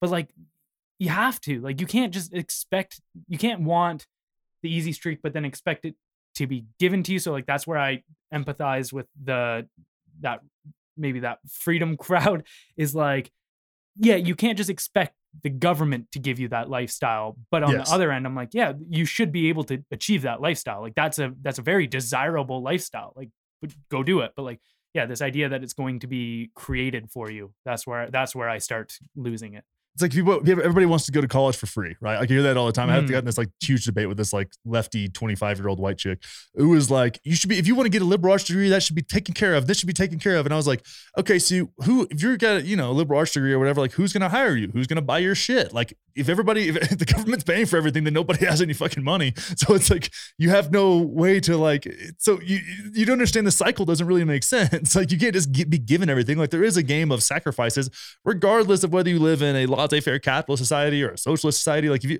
it just it doesn't matter what it is. You know, if you want to get like, in the, I had gotten an argument with like a uh, like a mom influencer one time because I said that children are a burden. Like she has said, like children are a burden. I'm oh, like, children are absolutely a burden. yeah. I was like, are you fucking on drugs? Like you've had, first off, this woman had had like a kid for like three weeks. So I was like, spare me your fucking new mom hormones. First off, and second off, I was like, if you don't think that children are a burden, you're on absolute meth. Like this podcast is a burden. I love doing it. This is fucking fantastic. This is I, I, enjoy this so much. But it's still like it is a thing that takes time out of my day that I have to plan and do. So I have to do a lot of stuff I don't like to do to do the thing I like to do. It is yeah. a burden. Kids are worth it but they're not it's not like it's a it's a it's a free and easy situation like it takes away from other things in your life you have to lose your social life maybe your body for a little while uh, you know like you definitely if you're a mom you're losing some nip you know what i mean your nipples are never going to be the same right like they're a it's like it, they're but it's it's it's but it's also one of the most beautiful things in the world like some of the biggest burdens present some of the most beautiful wins in your life you know what I mean? Like train working, and that's the same thing. Like working some, out. I think it's most of them. I think it's most of the I think it's most of the biggest burdens. It's like it, I mean that's that's where Jordan Peterson resonated with me was not even necessarily on the political stuff where like yeah sure I'll listen to him about that kind of thing but the the the personal aspect of yeah like take on responsibility and like he he worked as like a gateway into those like those Nietzsche thinkers for me and stuff like that but like yeah man like though things are tough like things are burdens but but those are what give your life meaning like sitting on your couch isn't going to bring anybody happiness long term. It's like, yeah, you have to you have to do those those shitty things, those things that are hard, but at the end of the day you can turn around and say it was worth it. And like for most people in life that's that's kids, but like yeah, that is definitely a burden. And that's where I was like laughing that whole time. I was like I was like people just get these words where it's like yeah, like burden. It's like in, inherently bad. And it's like no, no, no. It's just it's a it's a weight you carry essentially. Like yeah, I, I, I sent her. I sent her the the like. I looked up the definition because this is one of those things that like she's she's a conservative. She's like these liberals are changing definitions to words, and I was like, you're changing the definition to a word right now for your own yeah. means. And I sent her the definition. I was like, it's like literally a burden is like something to be carried. I'm like, you literally carry a child a lot, a lot. So like that's yeah, like by definition, by default, it is a burden. She's like, well, that's not the close. I'm like, well, well, are we changing meetings? Are we? Are yeah, we going? Yeah. With, what are we doing here? It was yeah, like so I love I love tra- I love trapping the conservatives in that way. I I, sh- I love I love giving the conservatives a hard time. The liberals are like I I criticize the left more, but I like picking on the right more. I learned I learned I learned that it is easier to trigger a right wing person than it is a left wing person. I think. Uh, like uh, like a general a general I like I think there's nobody easier to trigger than the far left, but the general like just your average conservative or your average liberal like i i again i don't even pick on the conservatives all that much but like i did once and like they lost their shit.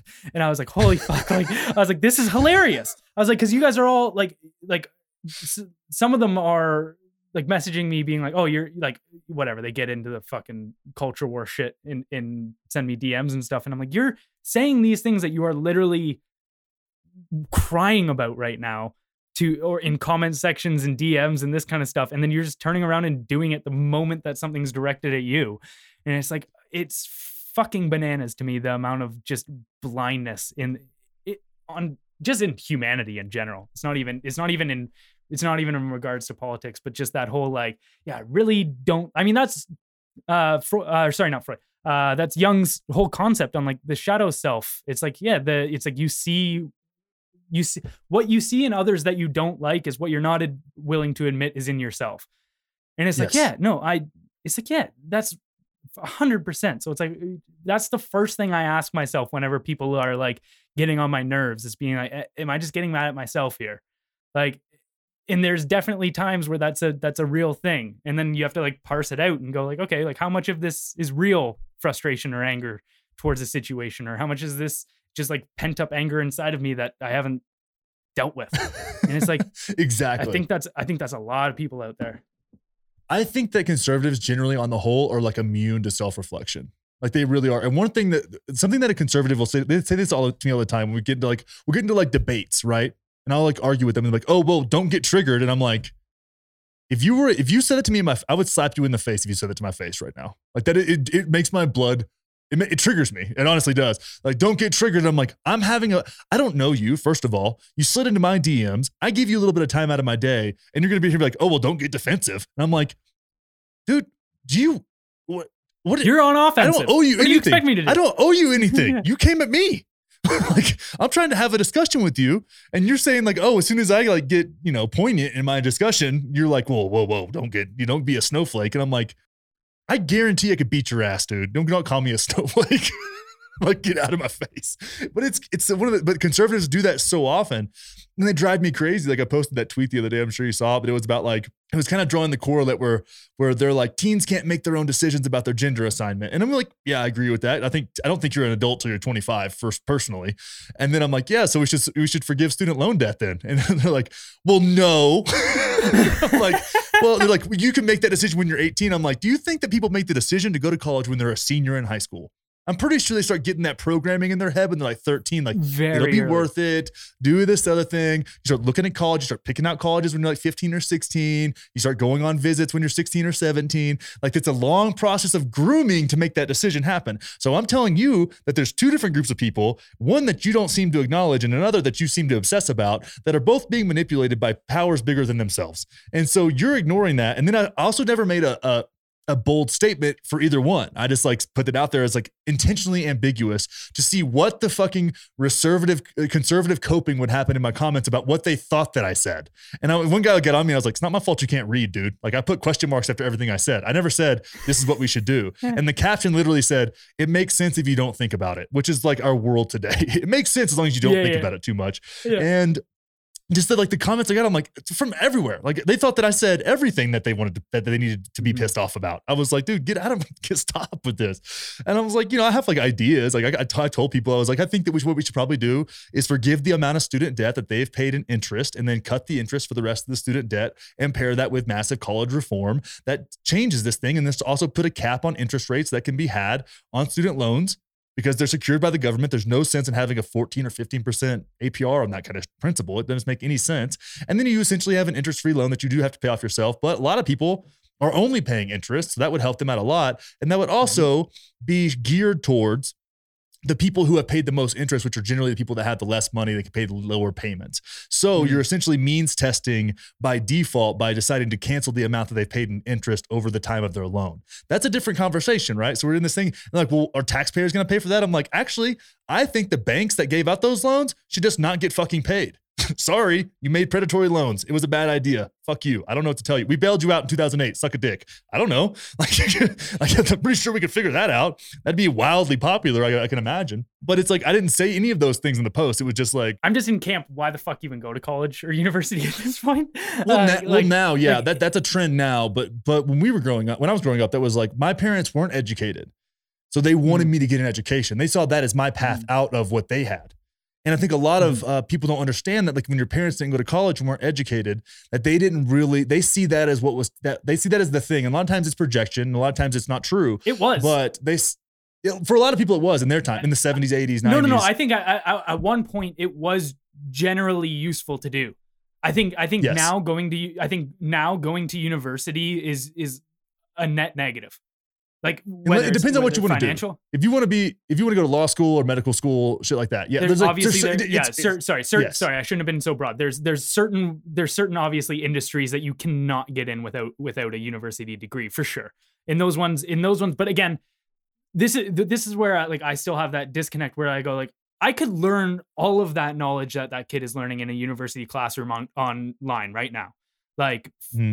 no questions asked. All of that information is actually and actually probably more like recent information on these topics is accessible to me within two or three clicks. So like Hmm. at that point you are only paying for the stamp. Like you are literally paying for a piece of parchment paper. And unless you're in an industry where like that parchment paper is the be all end all, and the and the experience the experience of college too. the party. Yeah, Yeah. I mean, we'll kind of, but like also a lot of people think I think a lot of people need that transition from living in your parents' house to like kind of living by yourself, but Mm. also kind of supervised into like getting an apartment and feel like a lot, there's a lot of things. That, but you can also do that outside of college too.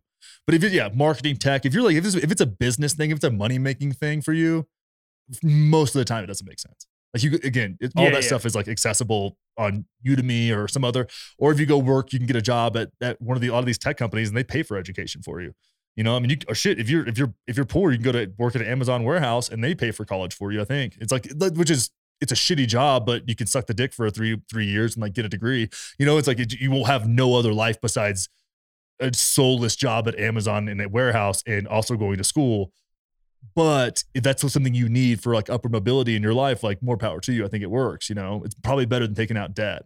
But you're also it depends on what you're looking. I mean, it's it's a very individual thing, but I think it gets it gets pressured. as soon as you take out the debt aspect or, or the money aspect, all like that's where like a lot of my views would change on, on, university and college. Where I say net negative, like not necessarily that it's negative through and through, but just like overall what you get out of it for what you put in, whether it's literally four years. Like I even just think factor in time into that as well. But like Yes. like the, the the four years you take factored on with the six figure debt like all of this at, at at the end of the day is is it worth it? So like you uh, scholarship or you're in law or one of those scenarios where like yeah it is needed like you you have to have that piece of paper sure but yeah i, I don't know.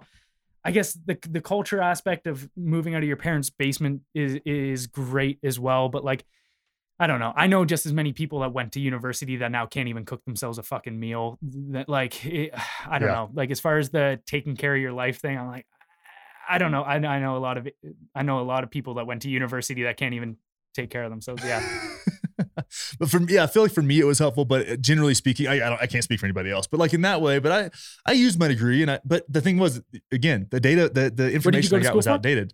Uh, health and fitness management, which is basically uh, uh, kinesiology and business uh, combined, um, which was good. I learned a lot, and it was good, and I made a lot of connections. Also, a lot of my friends that are in like concrete and construction now, a lot of those guys, they did a lot of networking in college. They're still doing deals with like our buddies from college and still work with them. So they've like they've made more money because of the relationships they had from school and the fraternity life in particular than they did you know from actually their education in school or anything else like that's that's where the, and they, so they've probably covered their ass financially you know just by the relationships. And i've had that conversation too where i think if you have the ability to make those relationships without that great. If you don't sometimes getting into clubs frats sororities whatever like that stuff as silly as it seems like that's the birthplace of a lot of a lot of money for a lot of people. It but again it just depends. Like if you want to go into concrete and engineering management like stuff like that you've got to go to school. Like it makes sense if you're going to Yeah. be an engineer like you've got to go to school. Like it's what it is. Yeah. but um but with a lot of this stuff you're absolutely right man it's it, and i think that that need that's becoming more and more acknowledged in our society which i think is great um but i also think you should be able to get a bachelor's degree in two years like that's easy college reform right there boom that cuts that cuts your debt in half to get a basic degree Yeah. you don't need racquetball you don't need fucking underwater basket weaving whatever the fuck other classes they make you take that cost a thousand dollars a semester like why why do I need to take a Mhm. kickboxing class? Like it's it's just so I can meet my. Like, we're not in high school. In high school, that makes sense. They have to have a phys ed class and this other shit. But if you're not doing that for like, I had to do it because it was like part of my curriculum and it actually made sense because I would be a lot of our people were teaching those classes after school and it was a great exposure. But generally speaking, you don't need to take racquetball in college. Like it doesn't make any sense. Mm. You know, if you want to, great, but you should be able to get a, a- a basic degree in two years. It shouldn't be that hard if you go full time. If you just take the classes you need to take, At, the, at this point, we're at the age where I can sign up for a Tuesday beer league racquetball if I need be. Like, it- exactly. yeah, it doesn't it doesn't need to be taught to me at school. But yeah, no, th- like, Exactly. or even I think- chemistry for marketing majors. Why does a marketing major to take chemistry class or biology? Who fucking cares? Mm. You're never going to use it. Yeah. Stupid. Go away. Leave me alone. See, I think I think before even thinking about like college and university reform, it's like you got to go public school. Like like public school, I think that is like causing a fuck ton of issues in our society is is our public school system. Like do you do you know much about the the roots of like the public school system like Prussia factory schooling and all that? I mean, it makes sense that it was like it, it, it, it correlates with with factory working and obedience in a very similar way. So, but I- like- I, don't know all the exact details. So yeah, a guy named Horace Mann is like dubbed the uh, father of modern schooling, and he went uh, in 1835. He went over to Prussia, and Prussia was like a military state of Germany. Essentially, it was like a monarchy state of Germany that was like very into uh, their military power, and they developed a factory schooling system which was meant to churn out uh, judicious uh, citizens and military uh, and factory workers, and yeah, he Horace Mann came back uh, to America and started campaigning on the fact that uh, compulsory schooling was the only way to turn he like this is actually a direct quote uh, to turn the unruly American citizens into yeah judicious uh, or sorry uh, the unruly American citizens into judicious citizens, and uh, the first uh, paper from the General Education Board, which came out in 1900, which was uh, actually founded by John D. Rockefeller, and the first head of the General Education Board was one of Rockefeller's business advisors. So it- he just stepped in and was like all of a sudden the education board guy now. Um, but the first, the first sentence in that paragraph uh, on the General Education Board is. Uh, in in our dreams we will have limitless resources and the people will mold themselves to our perfectly or sorry the docile people will mold themselves perfectly to our or sorry will be molded by our hands perfectly or something like that sorry that wasn't direct but it was like it's it's fucking crazy the the origins of the public school system. Now that sounds very conspiratorial and like I'll, I'll take the stance of like the pro the pro for it at that time but it's like it made sense at that time. 50% of the job market was factory workers. Like the the the, the people while like wanted to move to the cities to get these factory jobs. The schooling needed they needed a way to daycare for the kids essentially and their idea was okay we are going to create a school system to be a daycare for the factory workers and then we will teach these kids to be the next army of factory workers essentially. And it's like but you look at now and those jobs account for 9% of the market now. Like so it's like we're literally ingraining be- like behavior.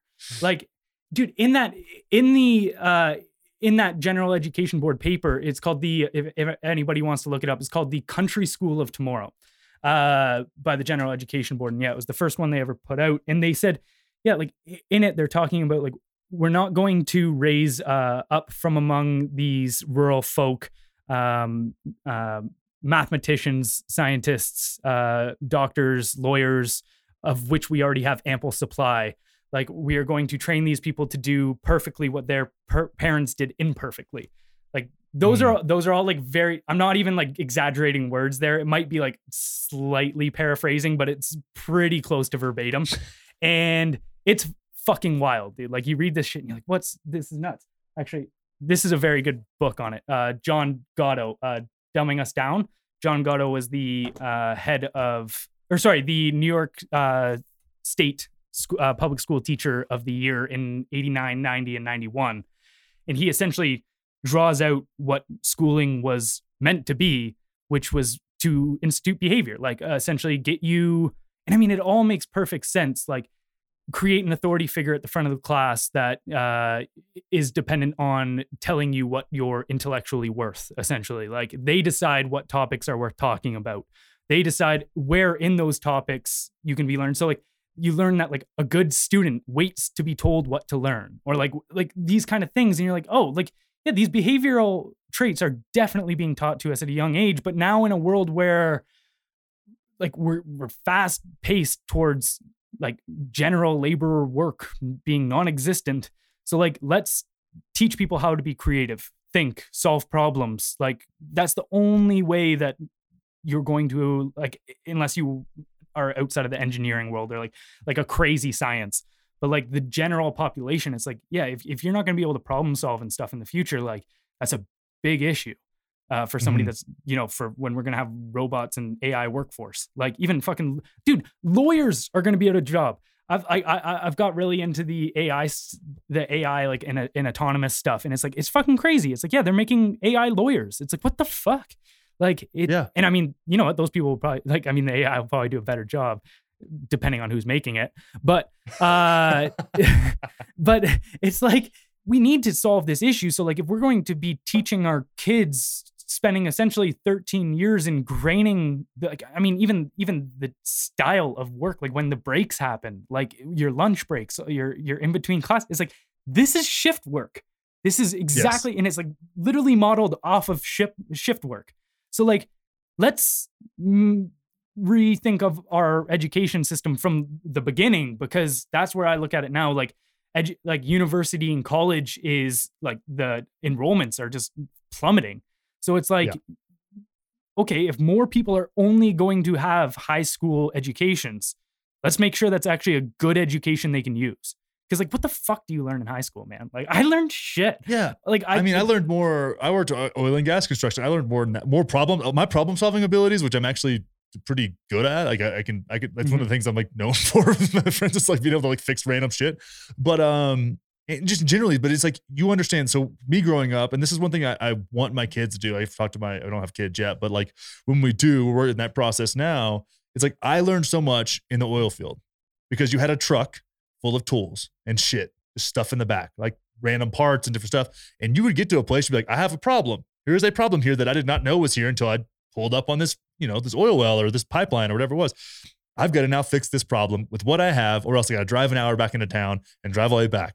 So it's like, okay, well, let's we may have to make a workaround or do this little thing here and there. Maybe, you know, like little things like one time guy a guy put uh he he we had cattle out there too that weren't ours but you would lease the oil rights and lease the property for cattle and somebody put buffalo out there and buffalo just walked through fences. So we had to figure out like what are we gonna do now? Because these fences are all torn down because these fucking buffalo don't feel pain apparently and just walk right through them no big deal. It's like you got to figure out a way to like okay how are we gonna like create a system where these fucking things won't come through here again and knock all our Yeah, shit down? Man. because the, if the cattle get in here they can die you know? So it's like you have these little it's like but i learned more of that than i did in high school and maybe even through football Mhm. and stuff like that. And i had some decent teachers along the way but as an athlete you can just like it's very varsity blues you could kind of do whatever you need to do but i do remember in college having really good professors and one of the things, I mean, I don't know if you can pick up on this, but I really love uh, kind of dissecting narrative structures and stories. Um, and it's something I've recently gotten back into, but I loved it growing up, and I really loved poetry. And my one of favorite, my favorite college professor, hands down, was a professor of uh, English literature after 19 or 1776. So we went through that a thousand person classroom. He didn't give 100s, but I got a 99 on my final. Like I loved that class, and I, he would only call on people that wore hats in class, like, like uh, people that wore hats in class. So I would always wear a hat to class, and I'd sit in like the fourth row, and I would tutor the the all my other fraternity brothers and like a bunch of the sorority girls. We all sat in like the same row in the same area in that class. We had like 20 of us, and I would tutor them breaking down uh, American literature and like symbo- uh, you know, like symbol, symbol, symbol, symbology and these different things, these like really different correlates and like, you know, a peach isn't a peach, it's this, you know, like a flower isn't a flower, it's this thing. And like two verge- roads diverging in yellow wood. And if you really look at it, it's not about him actually taking the road left less less traveled. It's actually about him telling the story that he took the road less traveled because he gets to create whatever narrative he wants out of this experience. Right. Like there's like all these little fun things you can play with. And I love that shit. But I had a professor that like forced us to think about it and write about it.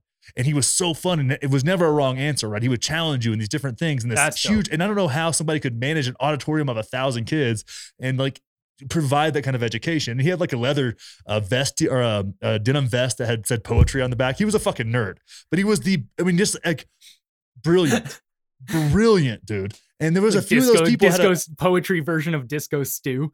Exactly, dude.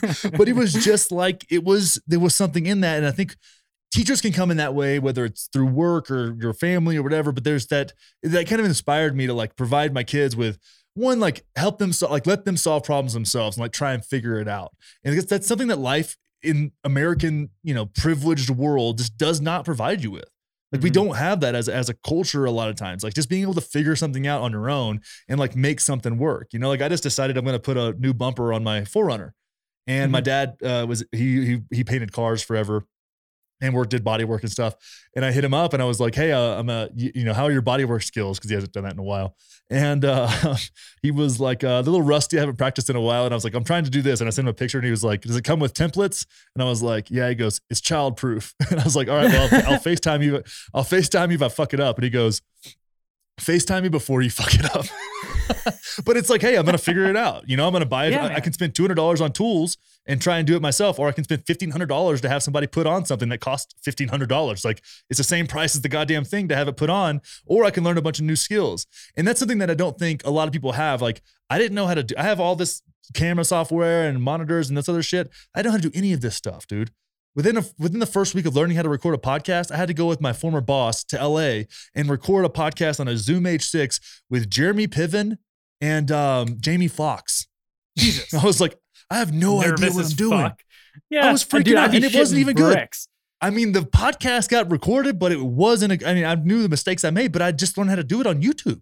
Yeah, I was like, dude, why are you putting me in this situation? You should hire somebody for this, dude. Like, you weren't even paying me to be here. Like, it was just one of those things. I'm like, all right, I'll try, dude. But if it gets fucked up, like, that's not on me. I- Like, I'm doing my best here, you know? yeah, dude. If I've got Jeremy Piven and Jamie Foxx in a room, I'm gonna put 500 bucks into hiring somebody that can.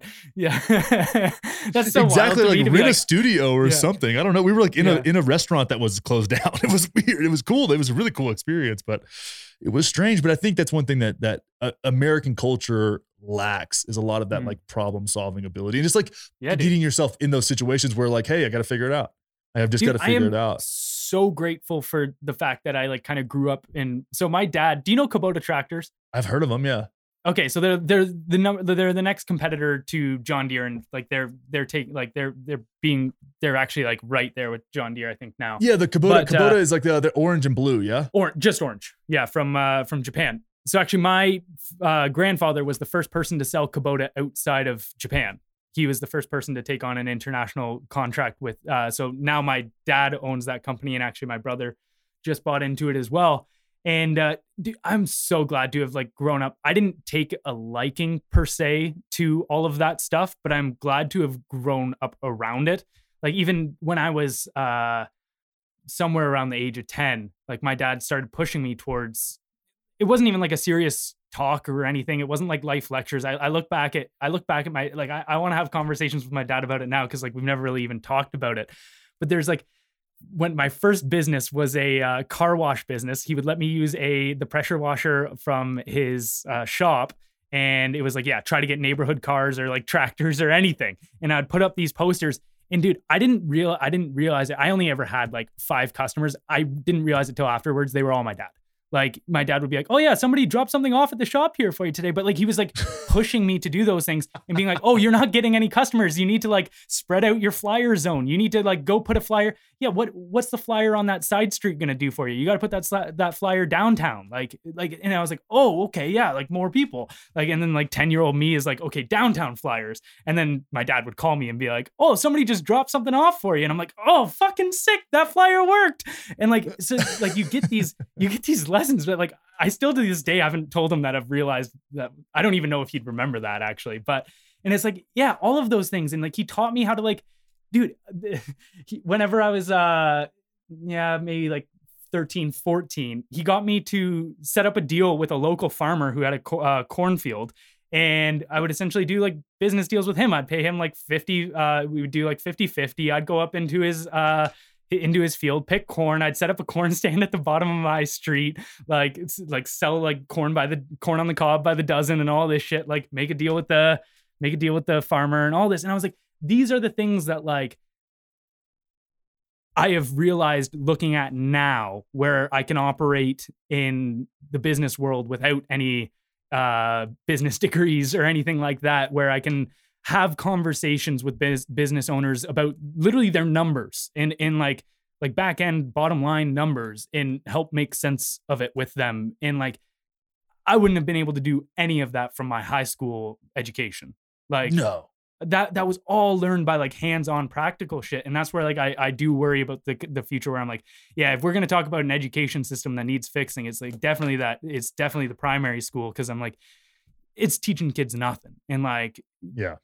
If I didn't, if I, if I wasn't my dad and I, and like, I, I know I, I told you that I went to school for uh, audio engineering and music production on another time uh, earlier, but uh, it was like that w- was something I just did kind of like online. I took like a few courses. It was just like a certificate kind of courses through Berklee, uh, in in uh, Massachusetts, but uh, it's like those aren't serving me anything right now. Like I like in the music world, they make sense. They helped me, but it's like those. It's like everything I learned was like from practical means growing up, like hands-on work, and it's just like, yeah, I don't know that that I'm like forever grateful that I grew up in that kind of that kind of environment. Kind of same thing, same thing as you, like what you're saying, like the problem-solving abilities of all that.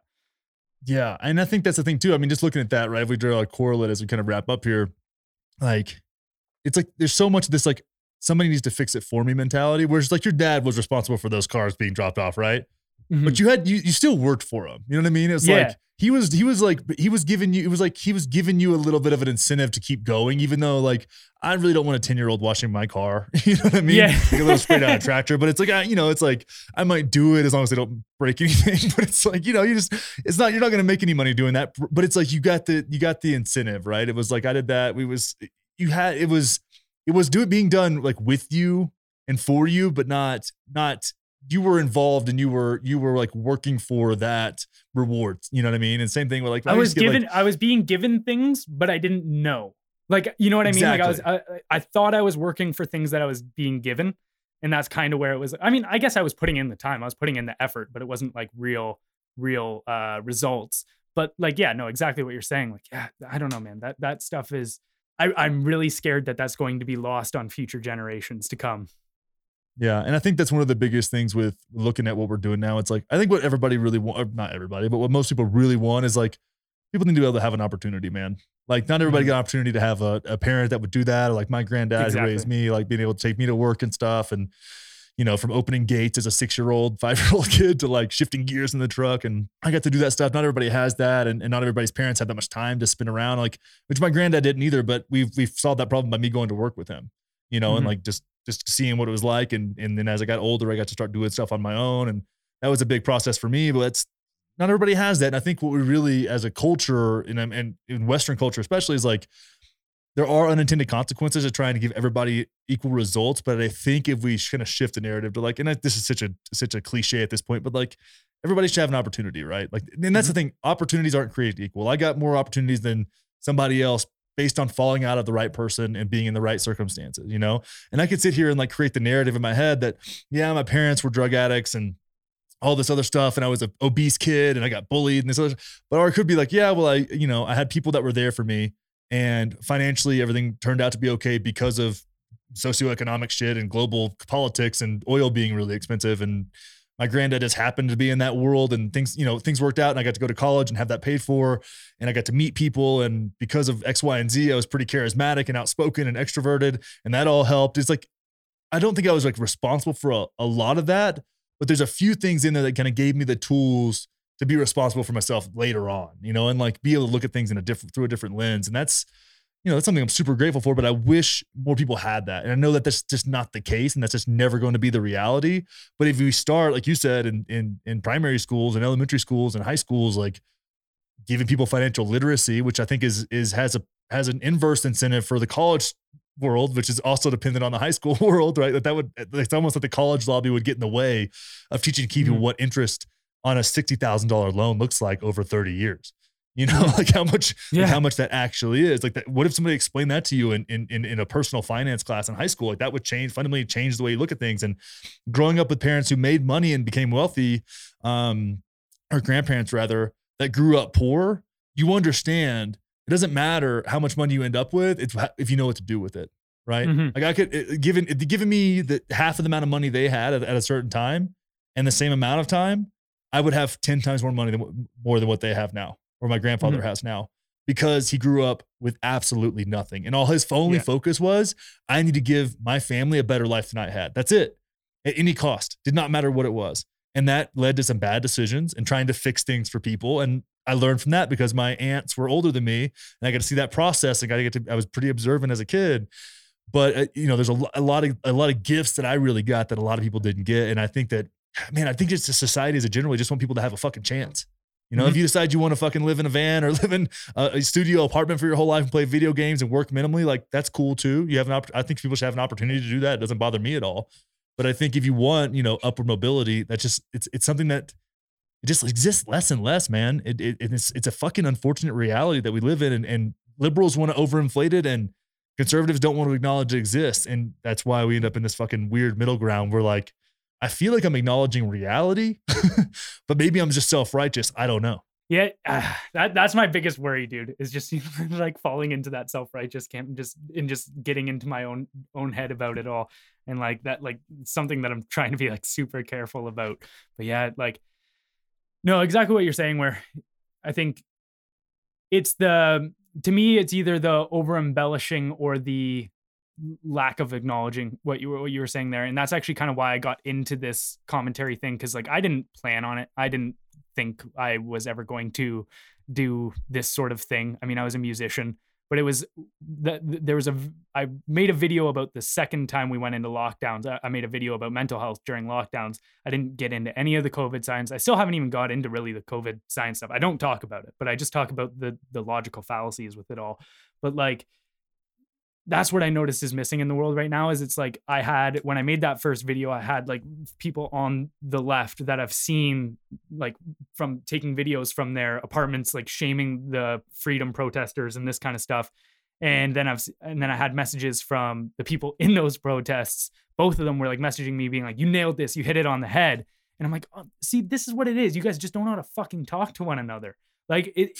It's not that you guys. Dude. It's not that. It's not that we're in this r- crazy world where you guys can't both have what you want. It's you guys don't know literally it's it's like a kid crying and every the adults in the room are left trying to figure out what it wants. And it's like now Mhm. and you've got these two kids that just won't shut up and tell you what they want. And it's like, hey, use your words.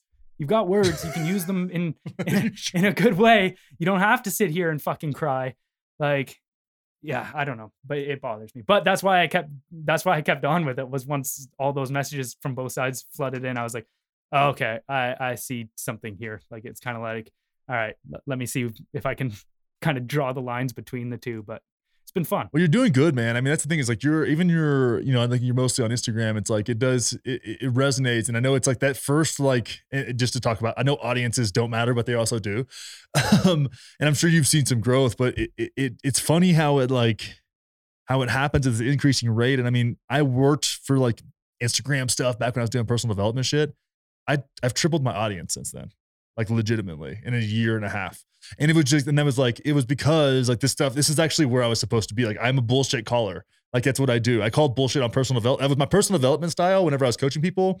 Wasn't like, you know, manifestation and fucking fairy tales bullshit. It was like practical to the to the point. Like people that came to me were like, it's like, hey, I want to make a huge change in my life. Like I want to quit my job. Or I had I worked with somebody for over a year because he wanted to divorce his wife in the most like loving way possible and like be the best for his kids and get himself like emotionally ready for that toil that that was gonna. He knew his wife was gonna be fucking livid and like go after him. And she was that kind of person. And they had five kids and they've been married for 20 something years. And it was like a whole thing. I married super young. And it's like, that's kind of people I worked with. And a lot of times it was because I would call bullshit on a lot of the personal development stuff that I thought was, you know, spiritual bypassing or just egocentric or bull, just bullshit in general.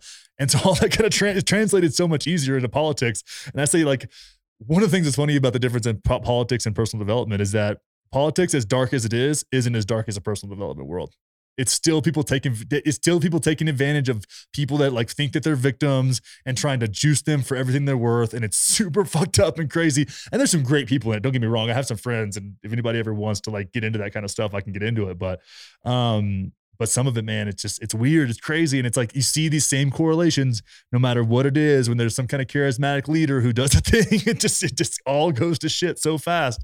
But it's i mean it's good to have you out here man and it- it's been fun to like the, the people i've met through like you and Will and and uh, Odom and these other guys we've all got this little crew here of sharing each other's stuffs around and it's it's it's fun to see what other people think about things and we can like shoot the shit and and even though we're all like a little bit different in the way we do it I think it also just kind of makes it better in this our little our little social media ecosystem. Yeah, dude, it's been fun, dude. I like, and again, like that's such a big point about it too. Is just like, dude, even I met my girl, like, like you, I met my girlfriend doing this. Like, I mean, we we knew each other from like years back. We hadn't just we just hadn't talked in like in like three years, and like just through this stuff we just started like chatting about the world and saw that we like saw eye to eye on like literally like the roots of reality like the very like deep philosophical talks we've got into and stuff. And it's like yeah if i if i wasn't doing this like her and i wouldn't be talking right now. And it's like if, if i didn't do this it was like you and i wouldn't be talking like i wouldn't be yeah will all of these people. So it's like it's it's fucking it's real cool to essentially like yeah build that build that community sense. And that's where like i thought i was going to polarize myself and like essentially put myself into uh into a uh, loner box, but uh, it's it's only been building. So thanks, man. No, I really appreciate appreciate that. Well, hey, man, everybody go follow Liam, Liam Out Loud on Instagram. Anywhere else people can find you? Uh, yeah, I'm on Instagram. I'm on YouTube as well. I actually used to do like long forum rants. I mean, right now I'm just kind of like crushing out like minute re- like roasts and stuff. Like it's literally more. It's like half half comedic, half political. Like it's like I can't even say it's that political. Uh, but it's, it's just fun. It is very fun though. Oh, thank you, man. Um, but yeah, no, I I want to get into it in the future, but I, have got a lot of long videos on uh, Instagram, like in that five to fifteen minute range, where like I really dove into topics and like could actually break them down and give my opinions on them. So if anybody wants to watch those, there, they're probably a little bit more uh, intellectually satisfying, uh, more mature than uh, than than the reels. There's definitely still a lot of immaturity in there, but uh, no, yeah, yeah, I mean, you man. got you got to have a, a, healthy amount of irreverence in anything you do. That's my experience, anyways. But I'm not Jordan Peterson, so. All right, brother. Thank you so much for doing this. Give me so much time. Hey, my goal, I think, um, as this is the first interview of Thought Criminals, because we got this whole new thing going. I don't know if you'll be the first one that drops, but you're uh, you're in there in the first few. We wanted, I think, two hours is a good is the good time. I think two yeah. hours gives you enough time to air it out. What do you thought? What yeah, are your dude. thoughts? Yeah, I didn't. uh dude, I didn't even realize it's been two hours. That's cool. But uh, yeah, man. I mean, even as a listener too, like this is this is the thing is like people will say like, okay, get the 30 minute podcast or the t- you know two hour podcast or three hour podcast or one. What like what is it? And it's like this is what I noticed with say for instance for YouTube analytics, past the five minute mark, everything is the same. Like it, like if you can grab somebody's attention, like you know what I mean, like so like you, you're losing everybody's attention in the first five minutes. If they stay after that, they stay. Like, so yeah. it's like to me, whether something's an hour or two hours, like if it's a good convert, if if somebody's listened to something for an hour, they'll listen to it for two.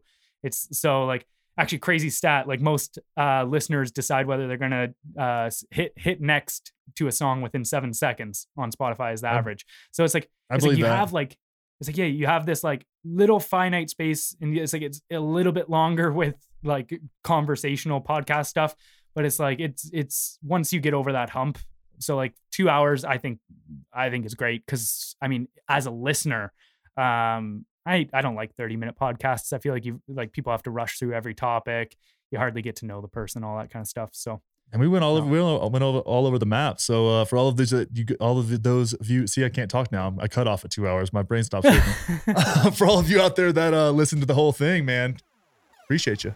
We'll see you all next time.